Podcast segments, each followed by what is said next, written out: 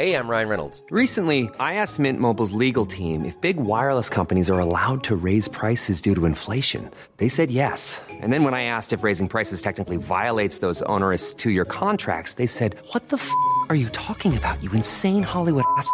F- So to recap, we're cutting the price of Mint Unlimited from $30 a month to just $15 a month. Give it a try at mintmobile.com slash switch. $45 upfront for three months plus taxes and fees. Promo rate for new customers for limited time. Unlimited more than 40 gigabytes per month. Slows. Full terms at mintmobile.com. Cool fact a crocodile can't stick out its tongue. Also, you can get health insurance for a month or just under a year in some states. United Healthcare short term insurance plans, underwritten by Golden Rule Insurance Company, offer flexible, budget friendly coverage for you. Learn more at uh1.com.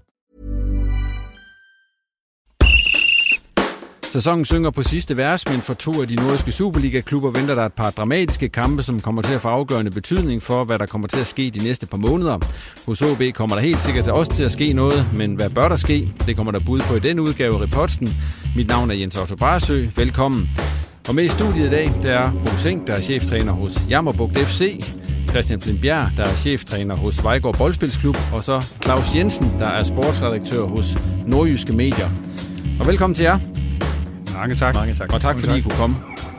Og øh, som altid, så starter vi lige med en runde her ved bordet. Og øh, Christian, ved siden af dit job som cheftræner op i Vejgaard, der er du scout for Borussia Mönchengladbach. Øh, hvor- hvad er du senest ude at scout på?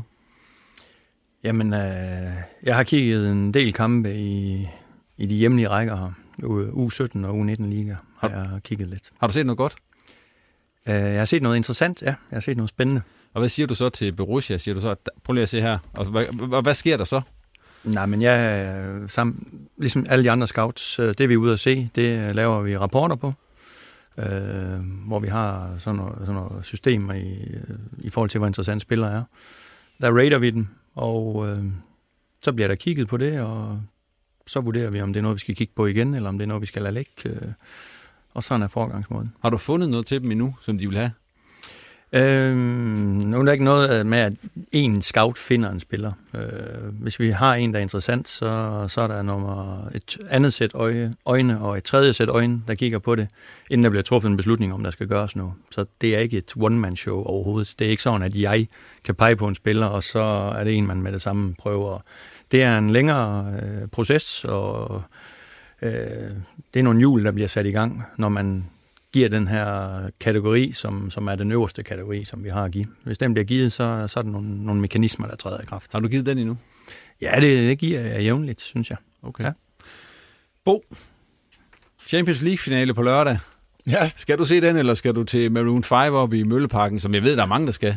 jeg tager direkte til Maroon 5, der efter Middelfart-kampen er fejret. Jeg skal til Champions League-finalen, jeg er ude at se Mølby i går og høre ham, så øh, jeg glæder mig til at se øh, en spændende finale på, på lørdag. Det er altid dejligt at se en fodboldkamp, når man har vundet, så det håber jeg på, at jeg kører hjem med en sejr der. Ja. Har, du sådan en favorithold i de to der? Altså, Der, der er jo nogen, der holder rigtig meget med Tottenham, og så er jeg også kender en masse, der holder rigtig meget med Liverpool. Der er du sådan lidt Jeg mere, eller? en, øh, en katastrofe-sæson med, med både Lazio og Real Madrid, så... Øh, og Middlesbrough, de ligger i midten af ingenting, så... Øh, ja, altså, jeg, altså jeg, jeg taget slik med der, ikke? Og det Jo, er jo, jo, mig, der burde vartes op med, med alt det, jeg har været udsat for. Men, Ja. ja. Så jeg kører ikke så godt den her sæson, så øh, jeg vil bare gerne se en god fodboldkamp på lørdag. Claus Jensen, dig derimod, jeg ved jo, du, øh, du har sådan lidt forkærlighed for det ene holdene. Ja, det kan man vist godt sige. Ja. Ja. Øh, det er jo selvfølgelig Tottenham, jeg kommer til at sætte min, øh, min lid til, men, men det er jo det er også en lidelseshistorie at holde med dem. Ja. Ja. Altså, jeg kan godt huske der, hvor i 82, 83, 84, hvor det blev til en titel hver eneste sæson. Det var der, jeg ligesom øh, fik interessen for dem, og, og så har det været lidt, lidt langt mellem snapsene se, øh, senest. Og altså, historien er jo selvfølgelig, at vi taber øh, stort til Liverpool på, på, på lørdag, for alt andet vil ikke give mening i Tottenham-univers, fordi vi, kan ikke vinde Champions League. Altså, det kan simpelthen ikke lade sig gøre. Bo han holdt med Middlesbrough, sagde han. Hvornår har de sidst vundet noget? Det var dengang Mikkel Beck og Ravanelli var op foran, ikke? Ej, jeg var faktisk tæt på at stoppe mig og holde med dem, øh, da Mikkel Bæk kom til Ja, klubben. det kan jeg godt forstå. Jeg kan holde med dem, fordi Paul Gascoigne, han øh, kom der til. Han var en kamp, øh, og altså, Lazio, det var Giuseppe Signori. Og så havde de Juninho også Ja, han var i deres fantastisk. storhedstid. Ja. Ja. Storhedstid, det har jeg aldrig haft, tror jeg ikke. Nej. Lad os stoppe snakken om øh, engelske hold her, og så komme til at se lidt på de nordjyske hold. Og øh, som vi altid gør her i reposten, så starter vi med OB, som jo, de har jo ikke spillet længe. De har jo været på, altså, i hvert fald på kampmæssig ferie. De har trænet derude og sådan nogle ting, men øh, de har i hvert fald ikke spillet kamp i Superligaen et stykke tid. Og vi har hele sæsonen fået at vide, at truppen den var stærk og spændende. Og så bliver man nummer 9 i Superligaen. Hvem vil starte? Christian, han rækker Ja, jeg fingeren skal op. nok starte. Øh, spændende, det er jeg enig i. Det er truppen. Øh, man har hentet et par gamle OB-drenge hjem. Øh, Lukas, Kusk.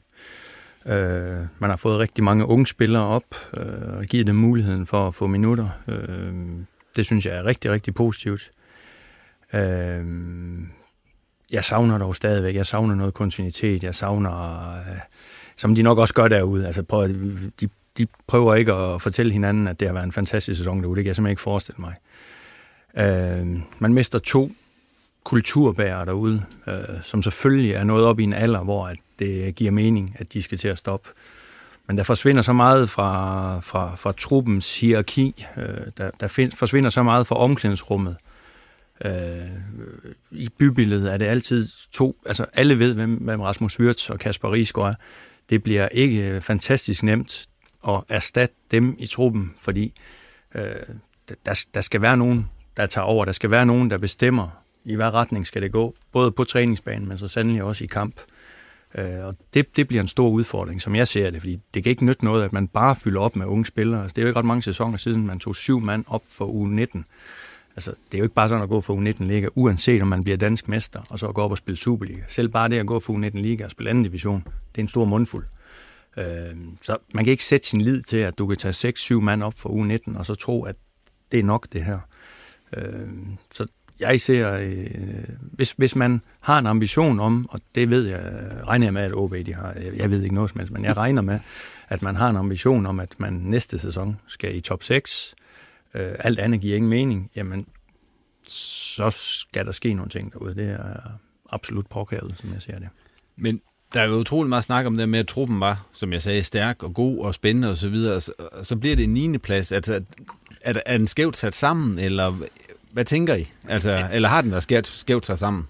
Jeg er bange for, at du godt kan finde et klip fra tidligere udsendelser, hvor jeg også har sagt det der med, at nu har de altså nu har de et hold, hvor der ingen undskyldninger er i forhold til at, at komme i top 6 og også øh, kæmpe med mere end bare at, at blive nummer 5 eller 6. Men øh, Hvorfor det så ikke er blevet sådan? Jamen generelt synes jeg jo bare, at de har haft øh, alt for mange udfald. Altså øh, både øh, altså hele kampe, hvor, hvor det, altså, det har set øh, uambitiøst, det har set apatisk ud, og der har ikke rigtig været nogen ledere på holdet. Øh, altså der har manglet nogen, der ligesom tog, øh, tog skeen i den anden hånd og, og piskede holdkammeraterne frem. Og når det er sådan en som Oliver Appelgaard, der er trods alt en af de helt unge, der ligesom skal være primus motor for det, det, det er måske... Øh, Ja, selvfølgelig er det fint, at han bidrager der, men, men der skal jo være noget mere rutineret, som går ind og, og tager over der. Og der synes jeg, Jakob Rinde i målet tager ansvar, men Sjov Kor ligner en, der har mere travlt med, øh, med at få sit eget spil til at fungere. Og, øh, og, og så er der en Lukas Andersen, der også synes, at viser, øh, altså, hvorfor det ikke nødvendigvis er, at han er brændt igennem i, øh, i udlandet øh, sådan i, over en længere fase. Øh, altså, fordi han falder også ekstremt. Altså, han går jo fra landsholdsklasse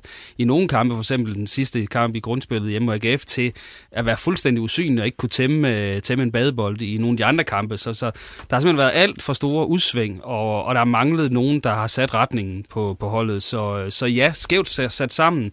Øh, det er nok ikke øh, et helt forkert, især når nu så Wirtz og Rigsgaard forsvinder, jamen så mangler der jo endnu mere rutine, øh, ikke bare kan man sige uden for banen, men også på banen. Så, så går det skal ud og finde noget i min verden, noget rutine og nogle faste starter, fordi der er, der er en sub-talentmasse, og der er en, en fin trup, men der mangler noget, noget krømmel på lavkagen. Bruno, din tur. Tak. Er vi røget ind i sådan en spin, altså sådan, at, at, at vi hoppet på det her spin, som OB har lavet med, at vi er at de jo talt sig ret gode, Nej, kan man det, sige. Det synes jeg ikke, fordi for det første skal man lige huske, altså dele det her op, fordi hvis, hvis nu, at, at man havde været cheftræner for OB, så tror jeg, jeg ville have sagt følgende, at, at den kamp mod AGF hjemme, havde den endt anderledes, havde man nu haft styr på målscoren, hvis jeg fra lidt fræk kunne have sagt det, og man er røget i top 6, så er der ingen, der har sagt det her. Der er ikke nogen, der har sagt noget af det her følgende. Så havde man jo synes at det var en succes, man var kommet i, øh, i, øh, i top, i øh, top 6, og alt havde spillet, og det gik godt ind til den kamp der. Der var det okay. Men derefter, det man satte sig for at gøre i nedrykningsspil, det er i min verden været en katastrofe. De har været øh, uengageret, de har ikke haft nogen plan. Så får Rigskov lov til at spille, så får Wirtz lov til at spille, så skal Kasper P. sidde på bænken for ham vægten. Det skal de andre da også. Altså, det har været sådan noget, hvad har vi lavet i det der nedrykningsspil? Altså, vi spillede der for at komme i Europa. Nu så jeg AGF og Anders, de var ved at dø. Altså, de var ved at dø for at komme i den finale mod Brøndby. Altså, så kan man sige, om det er ligegyldigt. Det var det i hvert fald ikke for de to hold.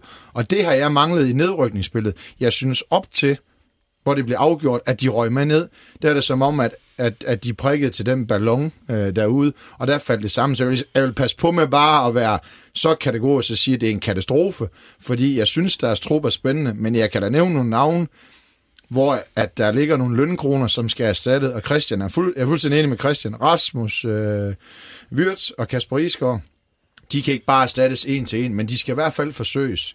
Øh, og plus, de må få en masse lønkroner for, øh, for nogle af dem, der, der både stopper, øh, kommer tilbage og forhåbentlig bliver lejet ud. Det med, at de tager alle de unge op. Nu kan vi jo høre i... Øh, man kan jo vælge, om man vil holde med OB eller Brøndby eller andre, der gør i den der lignende kaliber, og så bare køber, ligesom et managerspil. Så man siger, det OB gør, de udvikler en frygtelig masse og tager syv op. Hvis nu bare en af dem til de lønninger, de render rundt med, så er det jo betalt ind de næste lang stykke tid. Der, hvor de skal være skarpe, det er jo at finde Wirtz, finde Rigsgaard, finde en styrmand nede i forsvar, for det er ikke OK. Det har jeg også sagt. Han er ikke, han er ikke styrmand. Det var Kasper P om noget, så de mangler et nyt midterforsvar. Det er jo ikke unge mennesker på 19 år, der skal komme op og styre et Superliga-hold. Det kan være at han slår igennem. Det kan være Bertelsen slår igennem. Det må vi da håbe.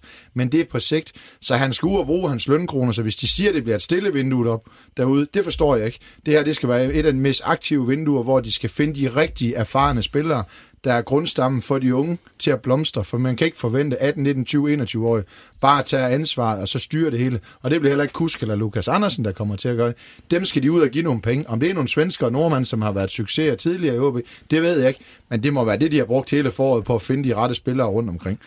Ja. Jeg, jeg tror, den trænger jo til en hovedrengøring. Altså, der løber så nogen som Kaketo og Pallesen, øh, øh Tellusen, Børsting, som jeg synes... Safranco. Øh, Safranco, som kommer Lesniak. tilbage, som, som mangler Lesniak. Ja, vi kunne blive ved faktisk. Ja. Der, der trænger i alvorlig grad til, til hovedrengøring i forhold til nogle af de der spillere, som er så langt fra spilletid, at, at, øh, at de godt kan glemme det dybest set. Altså det, den tæller selvfølgelig ikke sådan en som Børsting og Tellefsen, de har fået spilletid, men jeg synes bare, at de har fået det over en årrække nu, uden de for alvor sådan har bevist, at de, øh, de fortjener en, en startplads øh, på OB's hold, og uden at levere kontinuerligt. Så derfor synes jeg også, at det er sådan to af de navne, der har spillet noget, men som jeg stadig synes, at Gorte må tage op til revision, om det er spillere, man skal holde på øh, på sigt. Tror I, tror I, de holder på de spillere? Tror I, der kommer den her hovedrengøring, hvis I skal være sådan helt ærlig? Nu er jeg så ikke lige klar over, hvad, hvad kontraktudløb øh, de har, men det er da klart, at øh, nogle af dem her Ramkilder har så udløb nu her, øh, men, men Kaketo mener har videre, Lesniak, kan jeg faktisk ikke huske. Der er Safanko. Tror jeg også har de har, også, de har alle sammen videre, ja. undtagen, ja. Øh, undtagen, hvad hedder han, Ramkilder. Det er vel også sådan en, hvor man tænker, jamen de, de har givet ham lang snor, men han bliver ved med at være skadet. Øh, har man råd til at at tro på ham øh, fremadrettet og have ham rendende, som, øh, som nej, nej, øh, det, det synes jeg ikke. Men, men det er nu, man skal gøre det. Altså, fordi man har ikke de der, man har jo ikke styrmændene på holdet. Hvor er de henne? Det er dem, de mangler, og de koster, de jo ikke, øh, de koster ikke 25.000 om måneden, de der mennesker, de skal ud og finde nu. Dem skal de ud og købe et eller andet sted fra. Og så er der masser af det her, der vil blomster derude. Det er der ingen tvivl om. Men de skal have nogle unge Wirtz og Risker og Kasper P. og company. Det er sådan nogle, de skal ud og finde. Og dem må de betale det, øh, det koster for. Der er ikke andre veje ud. Problemet er vel, at øh, dem vi nævner her, altså det er jo ikke nogen, de kan få penge for af betydning. Om bare lønkroner. Ja, altså, de skal ud og finde transferfri spillere. De behøver ja. ikke gå ud og købe dem. Der, der er nok transferfri spillere rundt omkring i Europa, de, de kan hente. Og så kan de ringe til Flint, han har sagt tusindvis af de sidste år, så må han hjælpe dem. det bliver dyrt for dem. Ja, det. Bo, nu siger du, det var ikke så ringe dag, altså de var så tæt på det top 6, men alligevel, så kan man sige, gennem en lang periode, der har OB slidt hårdt på, på fans og på interessenter og så videre. Altså, der er ikke mange hjemmesejre, der er kommet. De har ligget sådan, spillet har heller ikke været helt fantastisk. Der var lige en kort periode med Fris, der hvor de blomstrede lidt op og, og fik gang i noget offensivt spil og, og fik scoret nogle mål. Altså, hvad betydning har det for, for OB, at holdet har leveret sådan her gennem en lang periode, og nu tænker jeg ikke på selve spillet, men også for, for alt omkring dem, ikke også? Altså for sponsorer og for, for fans og for den almene øh, tilskuer, der bare har lyst til at komme ud til fodbold. Altså, hvad tror I? Har, har det slidt, det her? Jamen, det er der ingen tvivl om. Altså, når du, når du ikke... Når du, når du har problemer med at vinde kampen på hjemmebane, øh, så begynder folk at mukke. Når de så i tillæg også ser, som, som, som der bliver sagt, at øh, der er ikke noget energi, der er ikke noget vilje, der er, der er ikke nogen, der vil dø med støvlerne på. Altså, fodboldfans er ofte taknemmelige, hvis de bare ser en 100% takling, hvor du giver alt, hvad du har. Altså, der er jeg sgu lidt, øh, lidt gammel, vil jeg sige. Hvis man kan se som tilskuer, at det hold, som du holder med, de løber og knokler, om det, uanset om det er OB eller hvad det så er, hvis de løber og knokler og giver alt, hvad de har i hver eneste duel, så kan de en gang imellem acceptere, at man ikke vinder en kamp. Jeg ved godt, det, det er sejre, der gør, at tilskuere de går tilfredse hjem. Men hvis de kan se, at der er spillere, der offrer sig i hver eneste duel, løber de meter, der skal løbes, så tilgiver jeg også lidt mere, påstår jeg. Og det har folk bare ikke set på stadion. Jeg har i hvert fald ikke set det i de kampe, jeg har set. Nej, så kan man sige, hvis, hvis de var vel i gang, og Friis var i gang med at opbygge noget goodwill, frem til, at man så spiller den her rigtig flotte kamp mod AGF, øh, vinder 3-1, men ikke kommer med i top 6. Og så tror jeg, at man har mistet meget af det goodwill igen på de her kampe, som så er fuldt i det her øh, nedrykningsspil. Altså, man har scoret i de her 10 øh, hjemmekampe under Jakob Friis alligevel, der har man scoret et mål i snit og vundet to af dem. Og det er jo stadigvæk en kalkyle, som, øh, som gør, at de fleste sidder med sådan en negativ fornemmelse, når de har set de her kampe på, på stadion, fordi der mangler noget. Jeg har scoret de fem mål i de sidste otte kampe ja. eller sådan noget, ja. så vidt jeg lige... Så det, det siger jo selvfølgelig bare om, at de gik den forkerte vej i, i det der nedrykningsspil. Og det er svært bare at trykke på en, øh, at trykke på en kontakt nu her hen over sommerferien, og så bare øh, komme ud og, og slagte igennem i den første kamp, øh, fordi jeg tror dels øh, har de måske ikke helt holdet til at slagte igennem, og, og dels så, øh, så tror jeg bare, at man er mærket som, som hold også øh, af, at, øh, at man har været inde i sådan en negativ spiral. Man kan så sige, at hvis der kommer en masse nye, øh, friske kræfter ind, der ikke har det med i lasten, så kan det være, at øh, det kan, det kan løfte noget. Men jeg, jeg er meget spændt på at se, hvordan OB kommer fra, fra land, altså både i transfervinduet, men også når den nye sæson starter i, i juli, må jeg sige. Jeg tror, det er let at sidde ude og sælge sponsorater og sæsonkort i øjeblikket oven på det her. Det kan, det kan det ikke være. Jo. Det er nok lettere at sælge en police i almindelig brand eller tryk, tænker jeg. Som ja, Rigsgaard og Afgaard i gang med. Jeg tror, det er nemmere end i Vejgaard. Trods at de er ikke så dyre derude.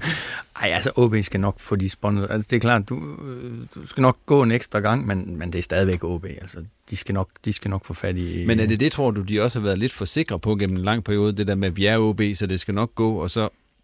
Altså, det bliver det jo nok ikke ved med kan man sige. Nej, det, det kan du have ret i. Det kan jeg ikke. Jeg ved det. det kan jeg ikke Nej, det, det, det, det ja. tror jeg ikke. Altså, det, jeg synes bare, det er lidt skræmmende, hvis man... Altså, det er jo ikke, der er jo ikke 13 på Augo og, og Vyrtsesaller, der har spillet, hvor man kan sige, at, at, at, at, de, er de mæt. Altså, det burde være nogle unge mennesker, der er ved at eksplodere af kodhed for at komme ind på det stadion der. Og det var lige før, at det øh, sprang ud af Vyrts og Rigsgaard mere, end det gjorde nogle andre og prøv at de får chancen på Aalborg Stadion, nogle af dem, og, og, og så, som Christian siger, jamen, så kan det godt være, at de ikke kan slås, men jeg bliver bare nødt til at sige, at den første regel i fodbold, det er ydmyghed og hårdt arbejde, og det kan alle gøre, selvom de kan tage øh, 60.000 øh, jongleringer bagefter, så kan vi godt arbejde hårdt, når vi ikke øh, har bolden, og dække de områder af at løbe ind i nogen og sparke nogen ned, det må man gerne gøre, selvom man hedder Kusk, eller man hedder Lukas Andersen, eller hvad de hedder, det, det er altså tilladt, og det er en del af det, og det er det, man også gerne vil se derude, at de springer ind i alt det der, så må de gerne spille flot og direkte fodbold bagefter, vi kan jo ikke, vi kan jo ikke vinde 5-0 hver gang, men man manglede bare noget af det, man så op til AGF-kampen, der vil jeg sige, der var der noget, der så ud til, at, at de, de ville en masse ting, og så kan jeg ikke forstå, at der ikke er, og det er jo let at stå herude og være, så det er jo det letteste ja. i verden, men jeg kan bare ikke forstå, at der ikke er nogen, der er ved at springe i luften for at vise hele tiden, at jeg skal fandme have noget, jeg skal have en længere kontrakt, jeg skal videre, og det er mig, I skal satse på. Det er mig, det er ikke alle mulige andre. Og der har der været mange, jeg synes, der altså, ah, altså det nu, du får chancen. Vesam, Kaufmann og så videre. Det er nu, I får dem. Altså, det er nu, I skal tage dem. Ikke? Altså, det, det, det, det er nok det, jeg har savnet allermest, vil jeg sige.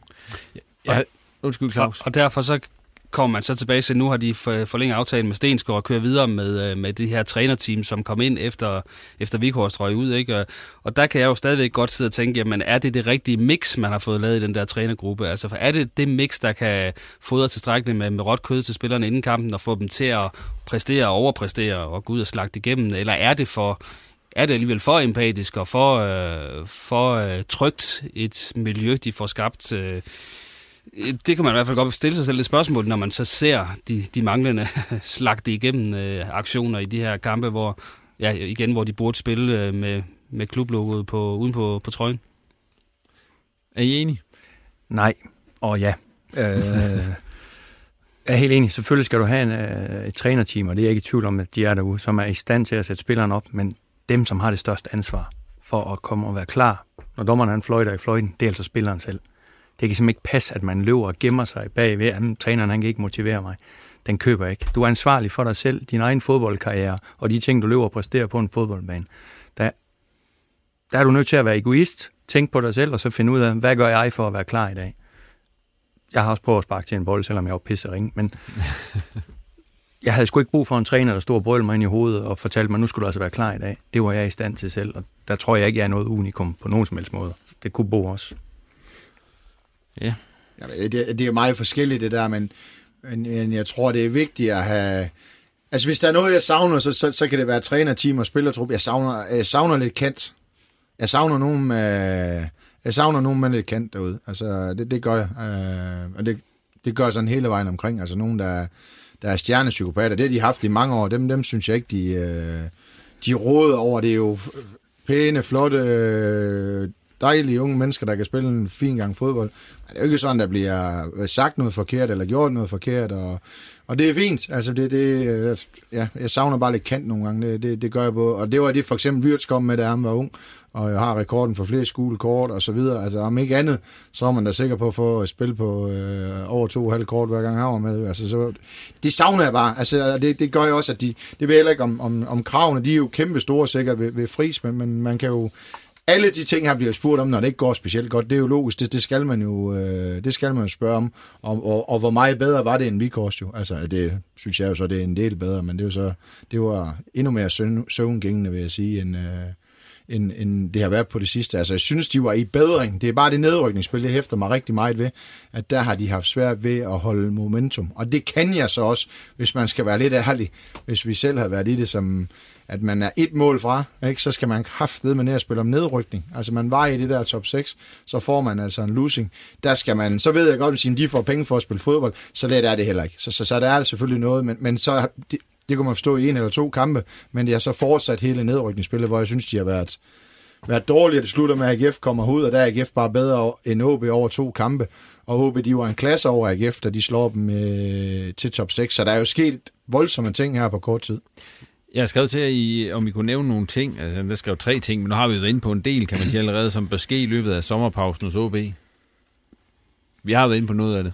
Jamen altså, jeg kan godt, ja, altså, Christoffer Pallesen skal vel ud og spille i stedet, om han skal lejes ud, eller hvad han skal, så skal han vel ud og spille. Ja. Det er en rutineret højre bak, så han skal vel øh, til til Vendsyssel, eller til Viborg, eller Silkeborg, eller øh, lige øh, i den nederste del af, af Superligaen at spille fast. Det tror jeg da også selv, han gerne vil. Øh, så, så er Blåbjerg, hvad, hvad er han? Er han midterforsvar eller venstre bak, og de har Klitten og Ellemann derude, og har store midt. Skal han lejes ud, eller skal han sidde på bænk? Det er han vel også ved at være for gammel til. Skal han lejes ud? Øh, Safranco, det må jeg sige, det er ikke lige fuldt med, om han er blevet en topscorer i, øh, han har lavet flere mål, end han gjorde i åben, men det var selvfølgelig heller ikke svært. Men han har haft, faktisk haft relativt god succes oppe i Skotland. Ja. Så er der ham jo. Altså, hvad skal han? Skal han lejes ud igen? Så er der Lesniak, så er der Kaketo. Uh, hvad skal de? Altså, uh, sælger de nogen? Hvad med Okora? Så, så, så der skal, og alle det her, det er jo lønkroner på den anden side af, 3, 4, 5, 600.000 kroner om måneden, vi snakker om. Det er jo så noget, de skal ud og, og gøre for at få lavet den udrensning, for det kræver noget af det. Der er så også noget med deres talentarbejde, som jeg synes er fantastisk. Hvis de skal have kæmpe ros for noget, så er det, de bringer de her unge op i truppen. Men det her, det skal altså gøre, at de får købt en ryggrad på en øh, 3-4 mand, og det skal simpelthen, øh, det skal ske. Så det er ikke kun tre ting, der skal ske. Altså, der skal ske en 4-5 ting ja, ja. i forhold til ud, og så skal der måske tre store profiler ind, måske fire faktisk. Altså midterforsvar, højre bak, central midt, angriber, det er sådan min drømmeliste, og så bliver det til fire. Det vigtigste, det bliver, som Bo han sagde, for at få nogen, få nogen ind. Gerne to, tre er måske utopi, men to mand, som har prøvet at spille Superliga, som har bevist, at de kan noget, eller har bevist, at de kan spille i alle svenskerne, eller i, i den, den bedste norske række, eller hvad ved jeg, som de her unge spillere kan læne sig op af, øh, som jeg synes også, man skal blive ved med at give tillid, blive ved med at, at give dem chancerne. Øh, men de skal have nogen, at kunne læne sig op af, fordi det er ikke de unge, der skal trække læsset. Det, det bliver nogle andre, der skal trække læsset. Men det, men det bliver den centrale akse. Det er jo, det er jo, ikke, det er jo ligegyldigt, hvem der spiller højre bak. Altså, det er jo ikke det, der afgør en hel sæson jo. Jamen, det, det bliver nødt til at være ærlig at sige. De er de to stopper, de to centrale øh, midtbaner. Det er det, der kommer til at afgøre, hvor OB de lander hen, når sæsonen er færdig. Det er den centrale akse, der skal være i stand. Vi kan godt sætte ind ud, og det er jo ikke for at genere alle høje vaks i Superliga, men, men det kan vi altså godt sætte ind, der kan afdække det der. Hvis vi kører den forkerte midterforsvar, eller får det forkert ind centralt, så sejler holdet, hvis de ikke får nogle dirigenter og, støtte sig op af, for så bliver det svært at spille højre bak, og så redde OB's sæson. Så det er en, i den centrale akse i min verden, at de skal, de skal ligge uh, gå all in. På et tidspunkt der var OB rigtig dygtig til at finde de her spillere i Norden, de her bærende spillere. Nu har man så forsøgt sig i Slovakiet og ja, andre steder for, for at finde de her. Skal man tilbage til det med at finde dem i Norge og Sverige, eller er, er det ikke et marked, man længere kan, kan gå ind på, som man kunne engang? Jeg tror, det er et spørgsmål om penge. Det kan godt Men være. det er så dyrt at, øh, deroppe, Ja, Christian. det ved jeg ikke, om de er blevet dyrere, de, de norske. Altså, men du har fuldstændig ret. Altså, der, jeg kan jo nævne rigtig mange norske spillere og svenske spillere, som har gjort det rigtig godt. Øh, så ja, Det kan, hvis også, ikke du kan finde mig hjem, så øh, vil, vil jeg kigge deroppe i hvert fald. det kan også være Blomqvist. Han øh, så skræmt går det væk fra, fra det svenske marked. Det var jo et, et rimelig skævt øh, indkøb, han fik lavet der. Øh, Holgersen. Holgersen, ja. Don't mention the war, som man ja. siger. Men på et tidspunkt var de jo dygtige til at finde de der. Altså jeg kan jo komme i tanke om, øh, hvis jeg sådan bladrer tilbage, Trond Kjetil Andersen, Væler, Borg Borgsen, ja, Borg lige præcis. Borgersen, øh, Martin Ja. Eriksson, øh, Vincent, Greven. ja, ja, Ja? Andreas, Ja. ja. ja Rette Pritja. Altså der, lige der var, præcis. på et tidspunkt, der var OB jo førende Stående. på at hente Ja, de der. Ja, Ja. præcis. Vi må lade glemme Rinde. Han er også blevet Søren nævnt. P. der. Søren P. Men det, men det er jo en fordel at hente den kultur ind, der matcher vores egen. Præcis. Det er jo en fordel i Danmark. Det kan vi ikke... Øh, Du skal ikke bruge en tolk, du skal ikke... Øh, de ved, hvad de kommer til. De taler stort set det samme sprog. Øh, de bor i et land, hvor der er de samme regler stort set. Øh, de fryser ikke om vinteren og alle de ting der.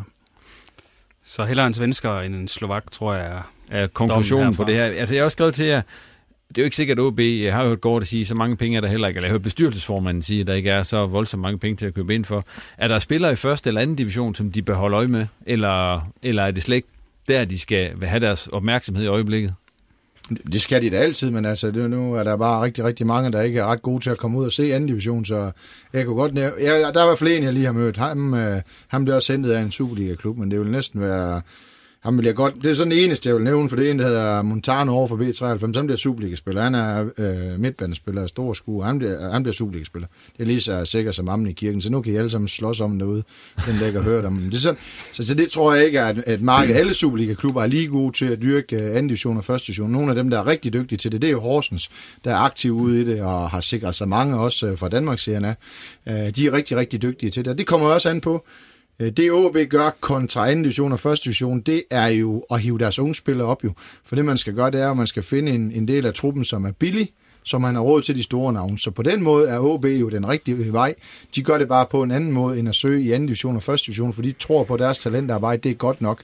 Og det kan man også sige, deres U19, de fører U19-ligaen, og, og de har seks mand på uh, U19-landsholdet. Så helt skidt er deres talentudvikling udvikling ikke. Derfor skal du stadigvæk holde øje i anden division og første division, for lige pludselig så er der en eller anden, uh, der går rundt. Men det er danske klubber ikke verdensmester i, det vil jeg gerne sige. Christian, du vil sikkert ikke ud med noget, for dem har du scoutet Jo, jo, jo. Borussia Nej, de er slet ikke gode nok til os. Jamen, jeg, har, jeg har faktisk øh, en Tobias Mølgaard, som lige har rykket ned med Vejle. Øh, Bo har selv trænet ham. Der var han så lidt en del skade, men jeg har selv også trænet ham i Tisted. Er blevet en profil på et hold, som godt nok er rykket ned, men der, øh, det var en spiller, øh, jeg synes, OB skulle have for to år siden. Øh, det var selvfølgelig ikke noget, jeg skulle træffe en beslutning om, så det er jo sådan set ligegyldigt, hvad jeg synes, men ham vil jeg, ham vil jeg, han kan spille central, han kan spille højre bak, han kan spille øh, vinge, han kan spille kant, han kan spille alt muligt, og har en fantastisk, øh, har faktisk leveret en rigtig, rigtig god sæson for Vejle. Anden division spiller jeg, øh, Bo kender ham også rigtig godt, jeg synes han var rigtig god i efteråret, og så stagnerer en lille smule her, men stadigvæk en spiller, som jeg også tror kommer til at spille Superliga, Christian Kirkegaard fra Kolding. Øh, det er selvfølgelig ikke nogen ledertyper, men altså, det er nogle spillere, som, som har spillet en masse minutter, øh, og som jeg tror... Spiller voksenfodbold. Som Spiller vi- voksenfodbold, som lige præcis. Lige har præcis. snakket om her. Den ene er, er Kierkegaard er en teknisk rigtig dygtig spiller, en offensiv spiller, som er god til at tage løbende, teknisk dygtig, er påmonteret og hurtig. Spændende. Ham i, uh, Emil Nielsen derovre i Roskilde, så fuldt du ham i Norge. Ham har jeg altid synes var helt vildt spændende. Jeg har set en del kampe faktisk, men jeg ved ikke lige, hvorfor jeg har set det med, med Roskilde. Og han er voldsom. Uh, Han er voldsom i første division, det har han været to gange. Magnus Øh, Madsen, ikke? jo. Altså, der er også en Emil slog ikke til i AGF, men altså, prøv, det, der er flere, der ikke slår til i AGF. Øh, han var ikke i form, da han kom, men han, han er, på første divisionsniveau er han voldsom. Blev kort som profil, års profil øh, i første division. Ikke? Øh, ja, det er en spiller med noget x-faktor. Men så er der også sådan en som øh, Paul Alexander Kirkevold. Hvis man nu forestiller sig, at Hobro rykker ud, så, Så er spiller jo, han i første division. så spiller han i første division. Ja, den er ved, skal vi tage vedmål på den? For det tror jeg ikke helt, han gør. Øh, tværtimod, så, så vil de slet, slet ikke have råd til den der opskruede løn, han går rundt med. Og så tror jeg faktisk omvendt, at sådan udlandet er lidt lunken i forhold til Kirkevold, fordi han har haft en lang skadespause. Og godt nok har han haft et fint forår, øh, sparket hvad, syv kasser ind. Øh, så, så jeg tror måske, det er nu, OB kan få fat i ham for relativt få penge, øh, fordi Hobro bare skal have, have den store lønudgift væk, hvis de rykker ned. Om tager OB. Ja, det skulle ikke undre mig. Men ja, der synes jeg, og nu har OB jo kigget på ham sikkert tidligere sagt, og de har ikke gjort det tidligere, så hvorfor skulle de gøre det nu? Men jeg vil nok kigge på ham, hvis, hvis Hobro rykker ud.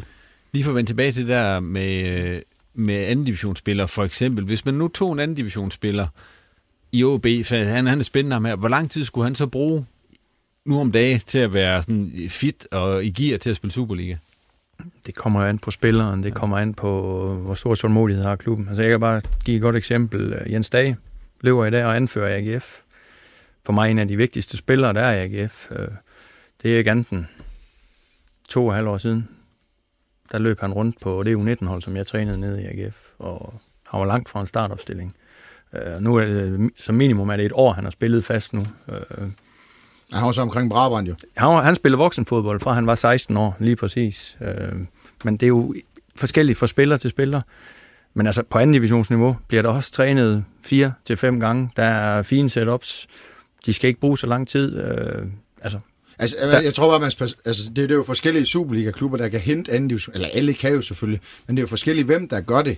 Øh, og jeg vil sige, OB har jo deres talentudvikling, men derfor kan de jo bruge anden division til noget andet, øh, hvilket de også er, nogen har gjort. Men det er spørgsmål, hvilken fase det bliver gjort, hvor de kommer ud og får noget hår på brystet, fordi der er en verden til forskel på at skal være parat og spille en reserveholdskamp kl. 2 på det rigtige tidspunkt, og solen skinner fint, end at skal på Sofie Road og skal vinde, øh, og alt presser på dig. Du skal, altså, du skal præstere, eller du skal til Hillerød, og du skal være der hver gang. Spiller kontinuerligt 33 kampe. Der kan man skulle se, om de dur til noget, fordi anden division er ikke bare, altså der spiller nogle rigtig, rigtig dygtige spillere på de her niveauer, så der kan man jo se, om, om de kan komme igennem. Øh, en anden divisionsspiller, der ryger til et, et, et, et Superliga-setup, som for eksempel i Horsens, Sønderjysk eller eller Vendsyssel, de skal jo bruge et halvt til et helt år for at, at blive vant til det og, og for at tage en, uh, tage en plads. Og så kommer de også til, at man ser på, på mange eksempler i år, Svendingsen, alle de der, der Mølgaard også, altså han var sådan der hurtigere til det.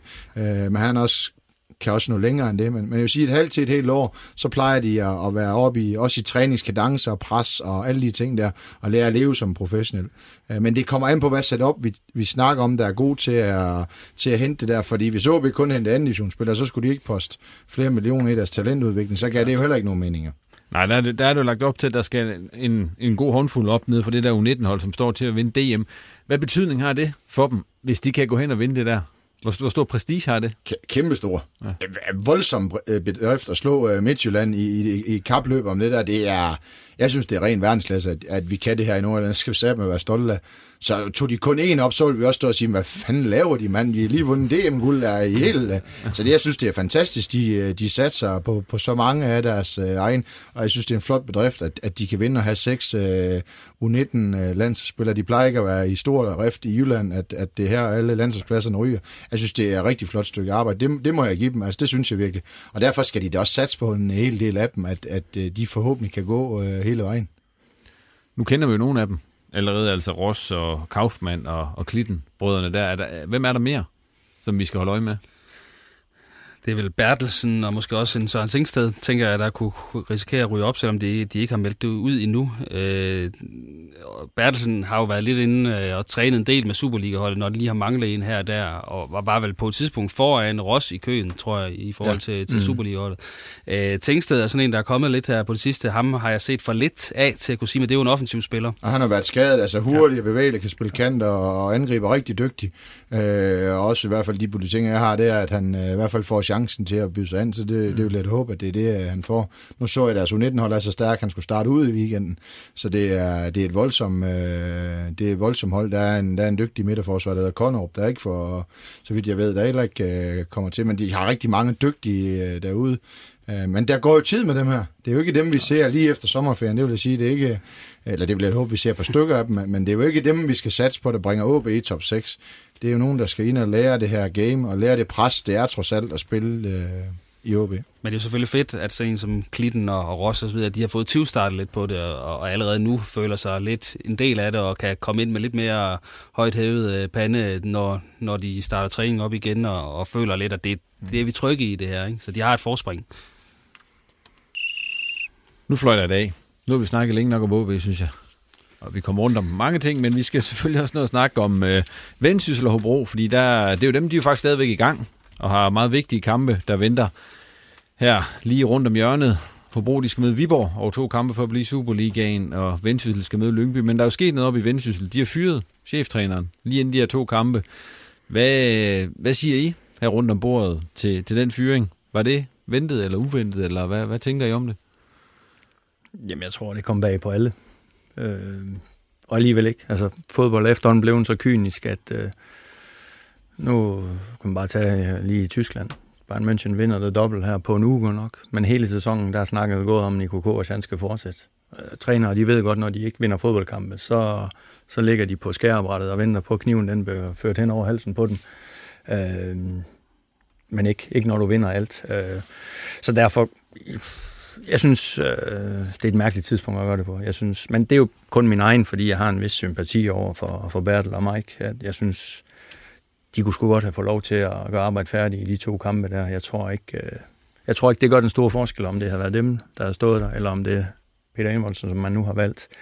Øh, og jeg ved godt, at man som klub gerne vil sætte et signal, og man gerne vil øh, prøve at tømme hovederne for, for de, de ting, der nu er oven i hovederne på spillere med den træner, der er der. Men øh, ja, jeg synes, jeg synes, jeg synes, det var, jeg synes, det var en, det var en underlig ting. Eller. Jeg du, oh, undskyld, Claus. Ja, jeg ved bare ikke, altså det var selvfølgelig ikke en specielt god sidste kamp, de fik øh, den der nede i Horsens. Altså der, der manglede en, men det manglede, de manglede også flere profiler i den kamp, kan man sige. Der var ude med karantæne, og, og Alexander Juhl var ude, og Fischer gik tidligt ud og så videre. Men, men der, der kunne jeg måske godt se, at der manglede noget, øh, den, den samme grad af, at vi ville dø med støvlerne på, som Hobro gik ind til den kamp i Vejle med. Altså, der, det var måske lidt for apatisk. Om det er så det, øh, der har fået øh, sportsdirektør og bestyrelse til at tænke, at vi er nødt til at gøre et eller andet nu, hvis vi skal være sikre på at at vinde og, og blive i Superligaen. Men jeg synes bare isoleret set, så har med et beskedent materiale og, og ikke mindst øh, syv nye spillere, han har lige fået smidt øh, ind i truppen her øh, i, i januar, så synes jeg, at Jens Berg Løsgaard har gjort det okay som, som cheftræner.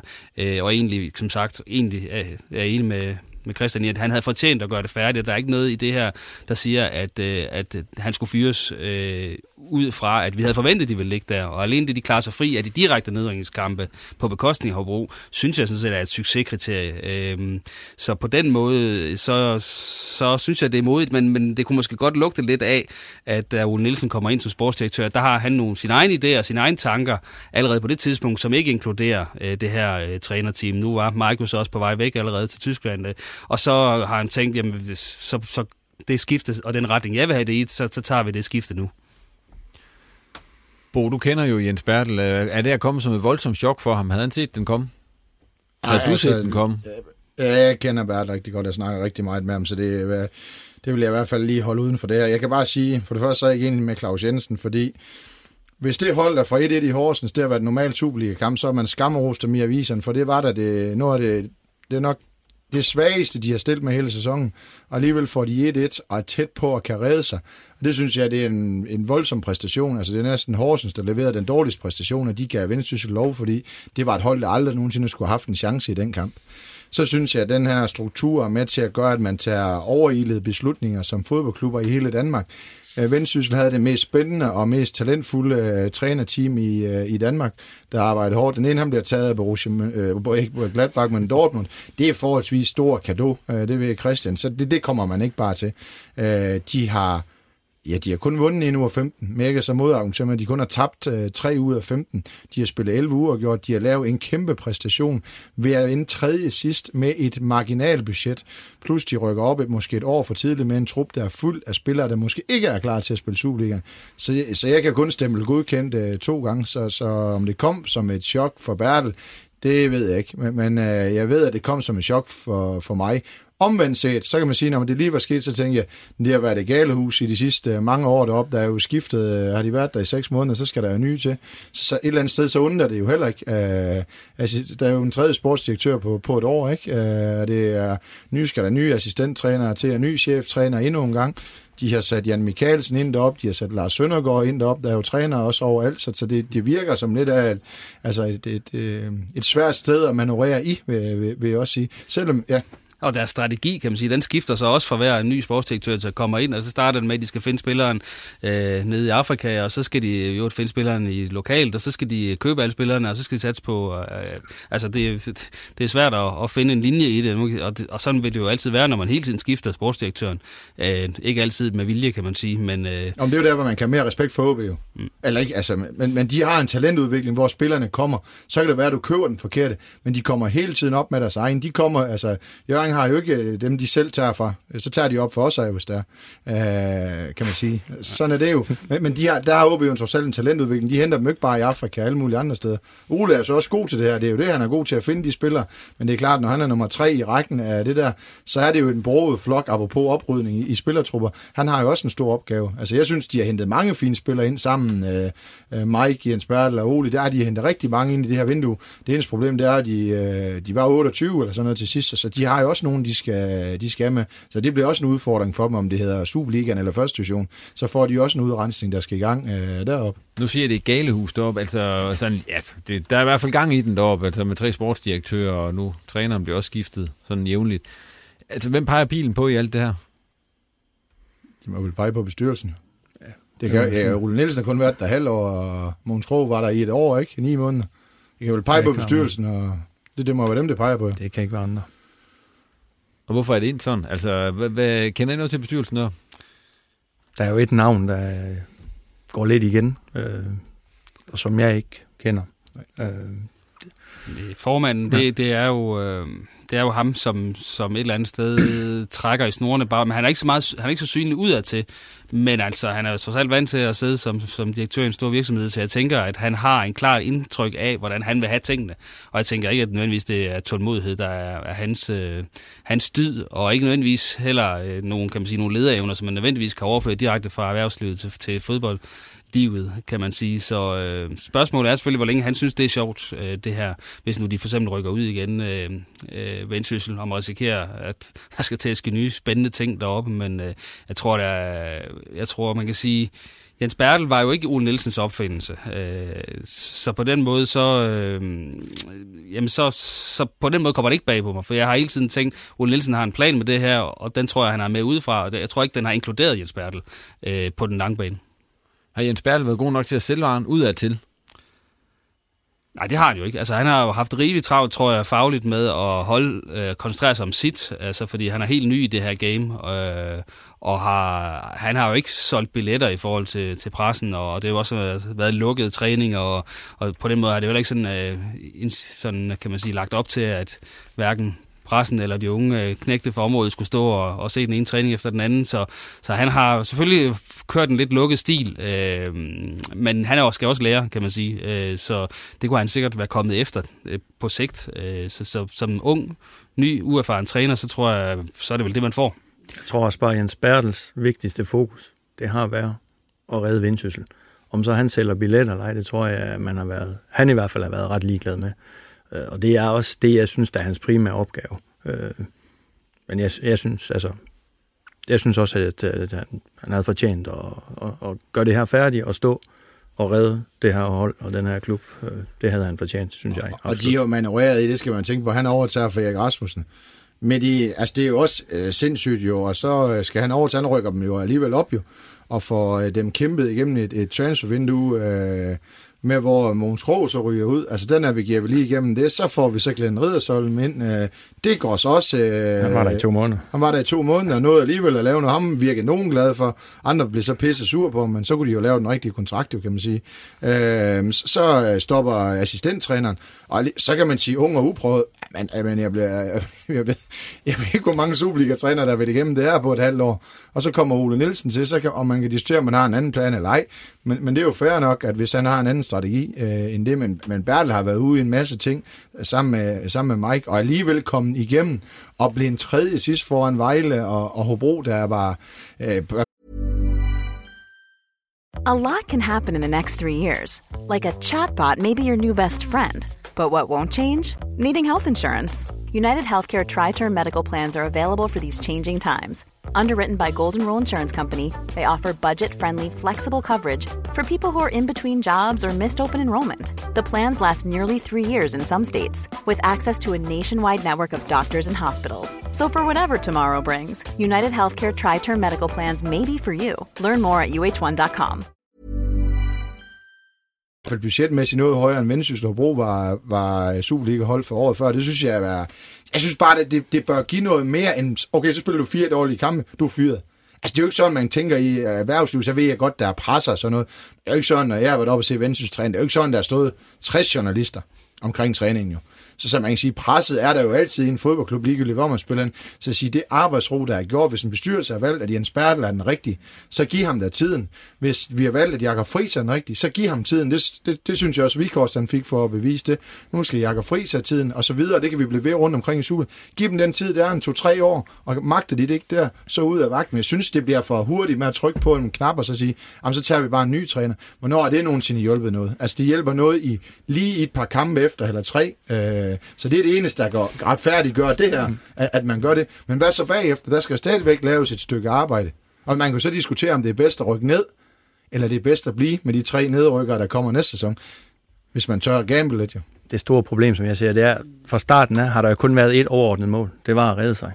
Hvorfor fyrer du så træneren, inden du har fundet ud af, om du gør det? Det, det, det synes jeg er mærkeligt. Det er jo, målsætningen har forandret sig undervejs jo.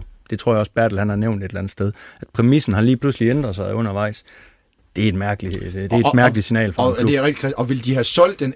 Hvis nu vi har sagt til Vendsyssel, inden sæsonen gik i gang, I kommer ud til Horsens, hvor I kan redde jer i Superligaen. Vil I købe den? Måske tabe og møde Lyngby. Vil I købe den?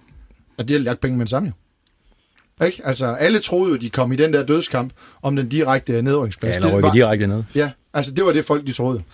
Og man kan også sige, at i og med, at de så øh, træffer den her beslutning i ledelsen, så, så kommer de også til at se rigtig dumme ud, hvis de nu taber sammenlagt til Lyngby, ikke? Øh, med, med Peter Enevoldsen øh, ved roret. Altså, så, så ja, hov, det var ikke lige det, der var meningen. Altså, så, så vil folk jo komme og sige, jamen, hvad, hvorfor, hvorfor blev I ikke ved jeres list? Hvorfor holdt I ikke fast i det, der har fungeret fornuftigt? Øh, så kommer den i hvert fald tilbage som en boomerang, kan man sige. Yep. Og Peter Inevoldsen er heller ikke det oplagte valg. Altså, altså, han er jo udviklet sig til den perfekte assistenttræner. Han har ikke været cheftræner siden 2011, hvor han var i Tisted og blev fyret. Så i mine øjne er han, øh, ligesom Allan Kuhn, en fantastisk assistenttræner og et super menneske, men om han lige er den mand, der kommer ind og, og redder det hele på to kampe, det ved jeg ikke det, det finder vi ud af. Ja, men altså, man siger, du, du snakker om den Horsens kamp på udebane.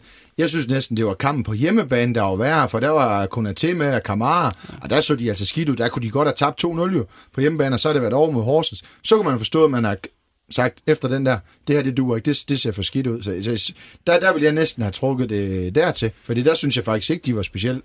Det var den første kamp i lang tid, jeg synes, de har været rigtig dårlige faktisk. Men kommer det til at koste dem nedrykning der, tror jeg? Altså nu kan vi bare lige tage en runde om bordet her. Tror I, det her det øh, bliver dyrt for dem, at de laver den her manøvre, eller tror I, det er det, der skal til for dem, at Enevoldsen kommer ind? Ja, vildt dårligt til odds. Altså, den ja. er 50-50, den der. Ja. Ikke? Da de, øh, de mødte hinanden for et år siden, ikke? Men de skal møde Lyngby, ja. Ja. ja. Øh, Lyngby har været stærkt kørende her i foråret. De er ikke pisse sjove at møde. Men øh, ja, jeg ved det ikke. Den er 50-50 i min verden. Jeg synes alligevel, jeg har vendsyssel sådan... Øh op på en, en 55-57,5 øh, procent chance, fordi øh, Lyngby har, ja, jo jo, men de har altså også tabt til Tisted, der rykker ud. Øh, det har de faktisk gjort to gange, Lyngby. De har været foran 3-0 med frem Amager og tabt 4-3. Jeg synes alligevel, der er en skrøbelighed i det Lyngby-hold, øh, som, som man ikke har set ved Vendsyssel, de spiller 11 uger gjort. Ikke? Altså, de er svære at slå. Øh, de kører lidt mere som jo-jo Lyngby. Øh, så mindre, altså hvis Lyngby skal ramme deres topniveau, hvis de skal slå Vendsyssel over to kampe, så er stadigvæk Vendsyssel som, øh, som lige sådan 5, lad os sige 55 50-45 til dem. Og der er jeg noget længere op. Altså det eneste, der kan trække ned for Vendsyssel, det er deres uh, skadesfront, fordi ellers så skal de være oppe i en 70 procent for at kan vinde den fodboldkamp. Nogen højere? Ja, men Lyngby har været ude i et problem siden der. Det er altså gået uh, galt derovre. De har mistet mange. De troede, at de skulle kæmpe for at ligge midt i rækken, så lige pludselig ligger de nummer tre. Og havde det været fra Amager næst ved Lyngby, så skal Vendsyssel, eller dem, der har mødt nummer tre for første division, altså slå det hold, for det er svagere end de hold, der var i første division mm. sidste år, så man siger, det er, det er Superliga-tempo, der kommer over frem, og det er tredje plads. Det, det, det bør simpelthen, over to kampe så tæt på hinanden, det skal simpelthen uh, være nok uh, for Vendsyssel. Så jeg tror, om de er, som du startede med at sige, Christian, jeg tror, at, at de vil vinde en kamp med eller uden uh, Enevoldsen, eller med eller uden uh, Jens Bertel, så skal, så skal de kunne slå uh, dem der over uh, to kampe. Hvem er Hobro mod uh, Viborg? Hvordan ser I den? Tættere. i min verden. Altså, der går jeg ned på 50-50. øh, Viborg kommer jo også altså med endnu flere sejre end, end Lyngby, selvom de, deres forår selvfølgelig heller ikke har været en ren motorvej. Jo, jo, resultater. Ja, ja, det kan man sige. Øh, men, men de har trods alt været vant til at vinde noget mere, end Hobro har gjort i det her efterår. Men jeg må så alligevel tage hatten af for det, Hobro tog ned til Vejle at gøre. Altså det giver mig, og det tror jeg også internt i truppen, det giver altså et, et voldsomt boost, for man kommer derned og, og klapper igennem. Altså det var en sand fornøjelse, og jeg sidder og tænker, hvorfor har de ikke spillet sådan noget før? For der spillede de netop, som om det galt deres liv.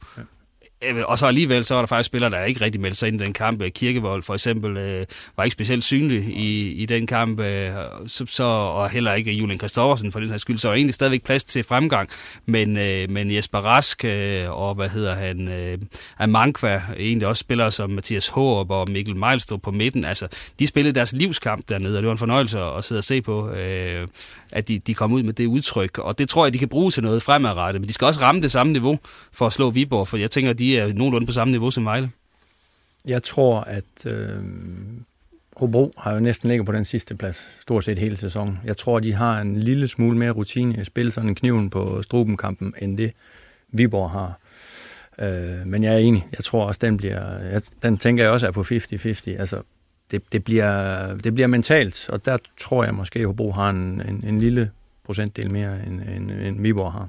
Jeg kan sige, at Viborg har jo ikke gode erfaringer med, med det der, øh, hvor de, de røg ud til Helsingør. Ikke? Øh, så ja, 50-50. Længere går jeg ikke. Jamen, jeg, jeg, jeg, jeg, den vinder Hobro. Altså, de er, de er stærkere, og de er mere solide, og de har Peter Sørensen, der får sat den rigtig sammen.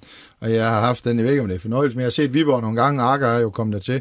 Men det er et hold, at Hobro over øh, to kampe kommer til, og der er noget fysik, der er, der er også noget tempo. Jeg, jeg tror, de kommer til at lave nogle, nogle fejl mod, mod det der Hobro-hold, som bliver, bliver straffet hårdere. Der synes jeg, at Viborg stadigvæk mangler noget, og det har jeg også sagt, før sæsonen starter, Jeg tror ikke på nummer 2 og 3 i første division kan slå nogle Superliga-hold. Øh, den eneste oprykker, det bliver dem, der bliver nummer 1. De er simpelthen for stærke, dem der i Superligaen. Det, det er det kan vi jo se på søndag, om jeg bliver buet ud, men det er helt klart min uh, tese. Hobro uh, bliver også, så vi har tre nordjyske hold i, uh, i Superligaen næste år. Det krydser vi fingre for, at du får ret i, Bo. Tak.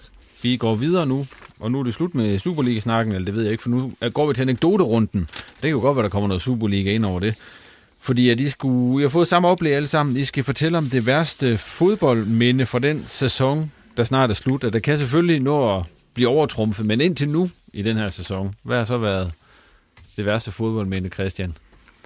Øhm, nu skal jeg jo ikke lyde, at jeg er vant til at vinde hver eneste weekend, men øh, øh der, har ikke, der har ikke været en, en kamp sådan decideret, som, som har gjort, at jeg har et rigtig dårligt... Altså, jeg vil sige, det er... Sydvest uge, kan jeg huske, du sagde. Ja, det var fordi, at det snede og havlede og alt Det er muligt. også og minde, så. Jamen, det er det. Men det, det, det er noget, der minder lidt om det. Altså, det er den lange fodboldfri periode øh, fra november til marts. Det er fem måneder, hvor vi løber på gummibaner. Altså, det, det, det, når jeg står og kigger ud af vinduet nu, og alt er grønt, og temperaturen er sådan nogenlunde øh, dobbelt, dobbelt øh, eller tocifret antal, så, så, så gruer jeg mig simpelthen bare at mindes den periode øh, med hue og handsker og store fede støvler og jakke og alt muligt. Men du har da spillet i Norge. Ja, det ved jeg godt, men der fik jeg jo lov til at løbe rundt jo. Der stod jeg ikke på sidelinjen. Nu skal jeg prøve at råbe mig varm. Altså det, ah, jeg, jeg ser ikke med glæde tilbage på den uh, periode øh, på gummibaner fra november til marts måned. Det er simpelthen for længe, at uh,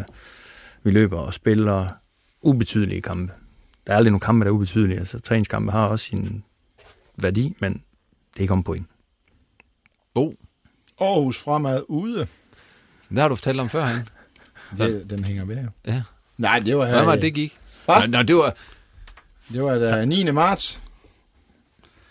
9. marts Klokken.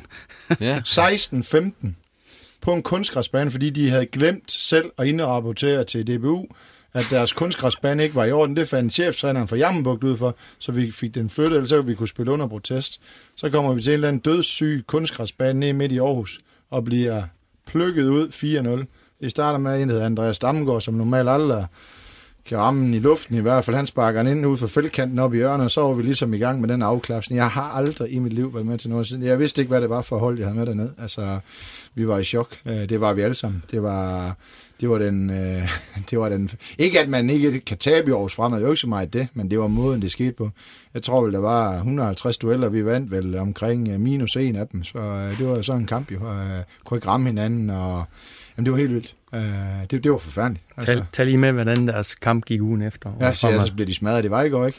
Vi havde alligevel... Altså, det er der, vi er. 4-1. Vi hjælper simpelthen... Og det skulle man, ja. Altså, det, der er de så kørt op og lege også, tænker jeg. Så har de fået ind på hatten af de der, så de har taklet i bunden op. Så det, men det var en forfærdelig eftermiddag, den, øh, den lørdag. Jeg tror, jeg tror, man har kigget rundt og sagt, det var så nogle fine spillere, der sidder herinde, så skal jeg ikke løbe ret meget i dag. Det bliver dejligt. Jeg ved ikke, hvad der skete. Ja, det var, mm. Det var forfærdeligt. Men var det så faktisk ikke ugen efter, at Aarhus Fremads anden hold vandt 8-0 over Sundby faktisk, så de, de, havde, de Ej, gjorde det, det er ikke grimme. andet 14 dage siden. Ja. Ja, det er en 14 Uge dage, 14 tre dage uger, tre uger siden. Ja. Eller sådan. Men der vandt de 8-0. Nu skal du ikke ødelægge ja. vinkel. Nej, nej, men der stod 2-0 efter 17 øh, Sekunder. 100, nej, 1-0 efter 17 sekunder, og 2-0 efter en minut og 17 eller sådan noget. Det er, det er, og det er det gode ved, det er altid nogen, der har det værre end til. Det vil vi høre, Claus. Dit ja. værste fodboldminde.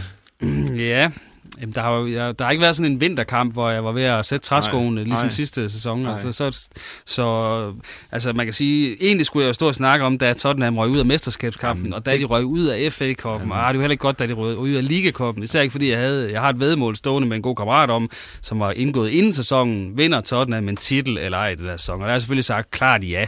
Og hver gang de røg ud, har jeg selvfølgelig sådan lidt øh, hovski sagt, jamen det er fordi, vi går kun efter Champions League-titlen. Øh, og nu står vi der så på lørdag, øh, så, så det kan være, at det værste fodboldminde kommer på, på lørdag i Madrid, når de Du bliver ikke noget lokalt? masket ud. Nu er du, nu er du ikke Det været værste på, lokale minde, nej. på Stadion, eller? Altså, jeg vil sige... Øh, jeg vil sige, jeg var... Jeg var jo, jeg vil sige faktisk øh, fodboldmæssigt, så har jeg set øh, Fortuna mod Brøndby mange gange, og egentlig synes, det var rigtig fine fodboldkampe på, på kvindeplan. Men da jeg så så pokalfinalen her øh, sidste weekend, øh, der må jeg sige, det er så den dårligste kamp, jeg nogensinde har set de to hold spille. Øh, det var ikke øh, specielt god propaganda for kvindefodbolden øh, direkte på DR3, øh, så, så den, øh, den var faktisk skuffende. Tak for det. Vi springer videre til Tisted FC, som jo har, ja, er rykket ud af første division og skal næste år møde jer to i anden division. Nu skal vi lige redde os først. Ja, men øh, det ser ud til at gå meget godt med den plan, gør det ikke det? De har 18 point ned, og der er 17 at spille om. Vi går ud fra, at I redder jer, Christian. Ja. Ikke fordi vi skal sælge skinnet, før bjørnen er skudt, men nej. øh, der er gode chancer for det i hvert fald. Det er der. Ja. Mm, Bo, du havde allerede sagt en gang tidligere, du havde inde, at øh, du troede Tisted, de ville rykke ned, og det gjorde de jo så. Og Christian siger, at det sagde han også. Så hvad hedder det? øh, Det kommer vel ikke bag på jer overhovedet? Nu over- Ja, nu er Claus Claus med. siger også, han, nej. Så det er vel bare, som I havde spået, det her. Det kunne ikke gå anderledes.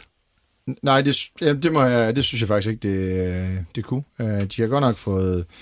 De har nogle øh, fint hold og nogle øh, fine spillere, men det er jo klart, at før de vinder et par kampe her, så er vi tilbage i er det slutningen af august, starten af september, før de vinder en fodboldkamp. Øh, før lige her, for en øh, måneds tid siden, der vinder de et par stykker i træk, ellers så er vi tilbage, hvor de møder tager på og ude, for de skulle på landsholdspause.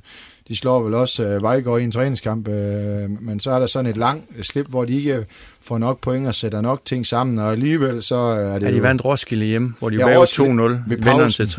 Ja, de får der- en mand udvist Roskilde. Lige inden Ja, ja, er den vinterpausen. eneste er det, ja. ja. Ellers så, og den skulle de jo ikke...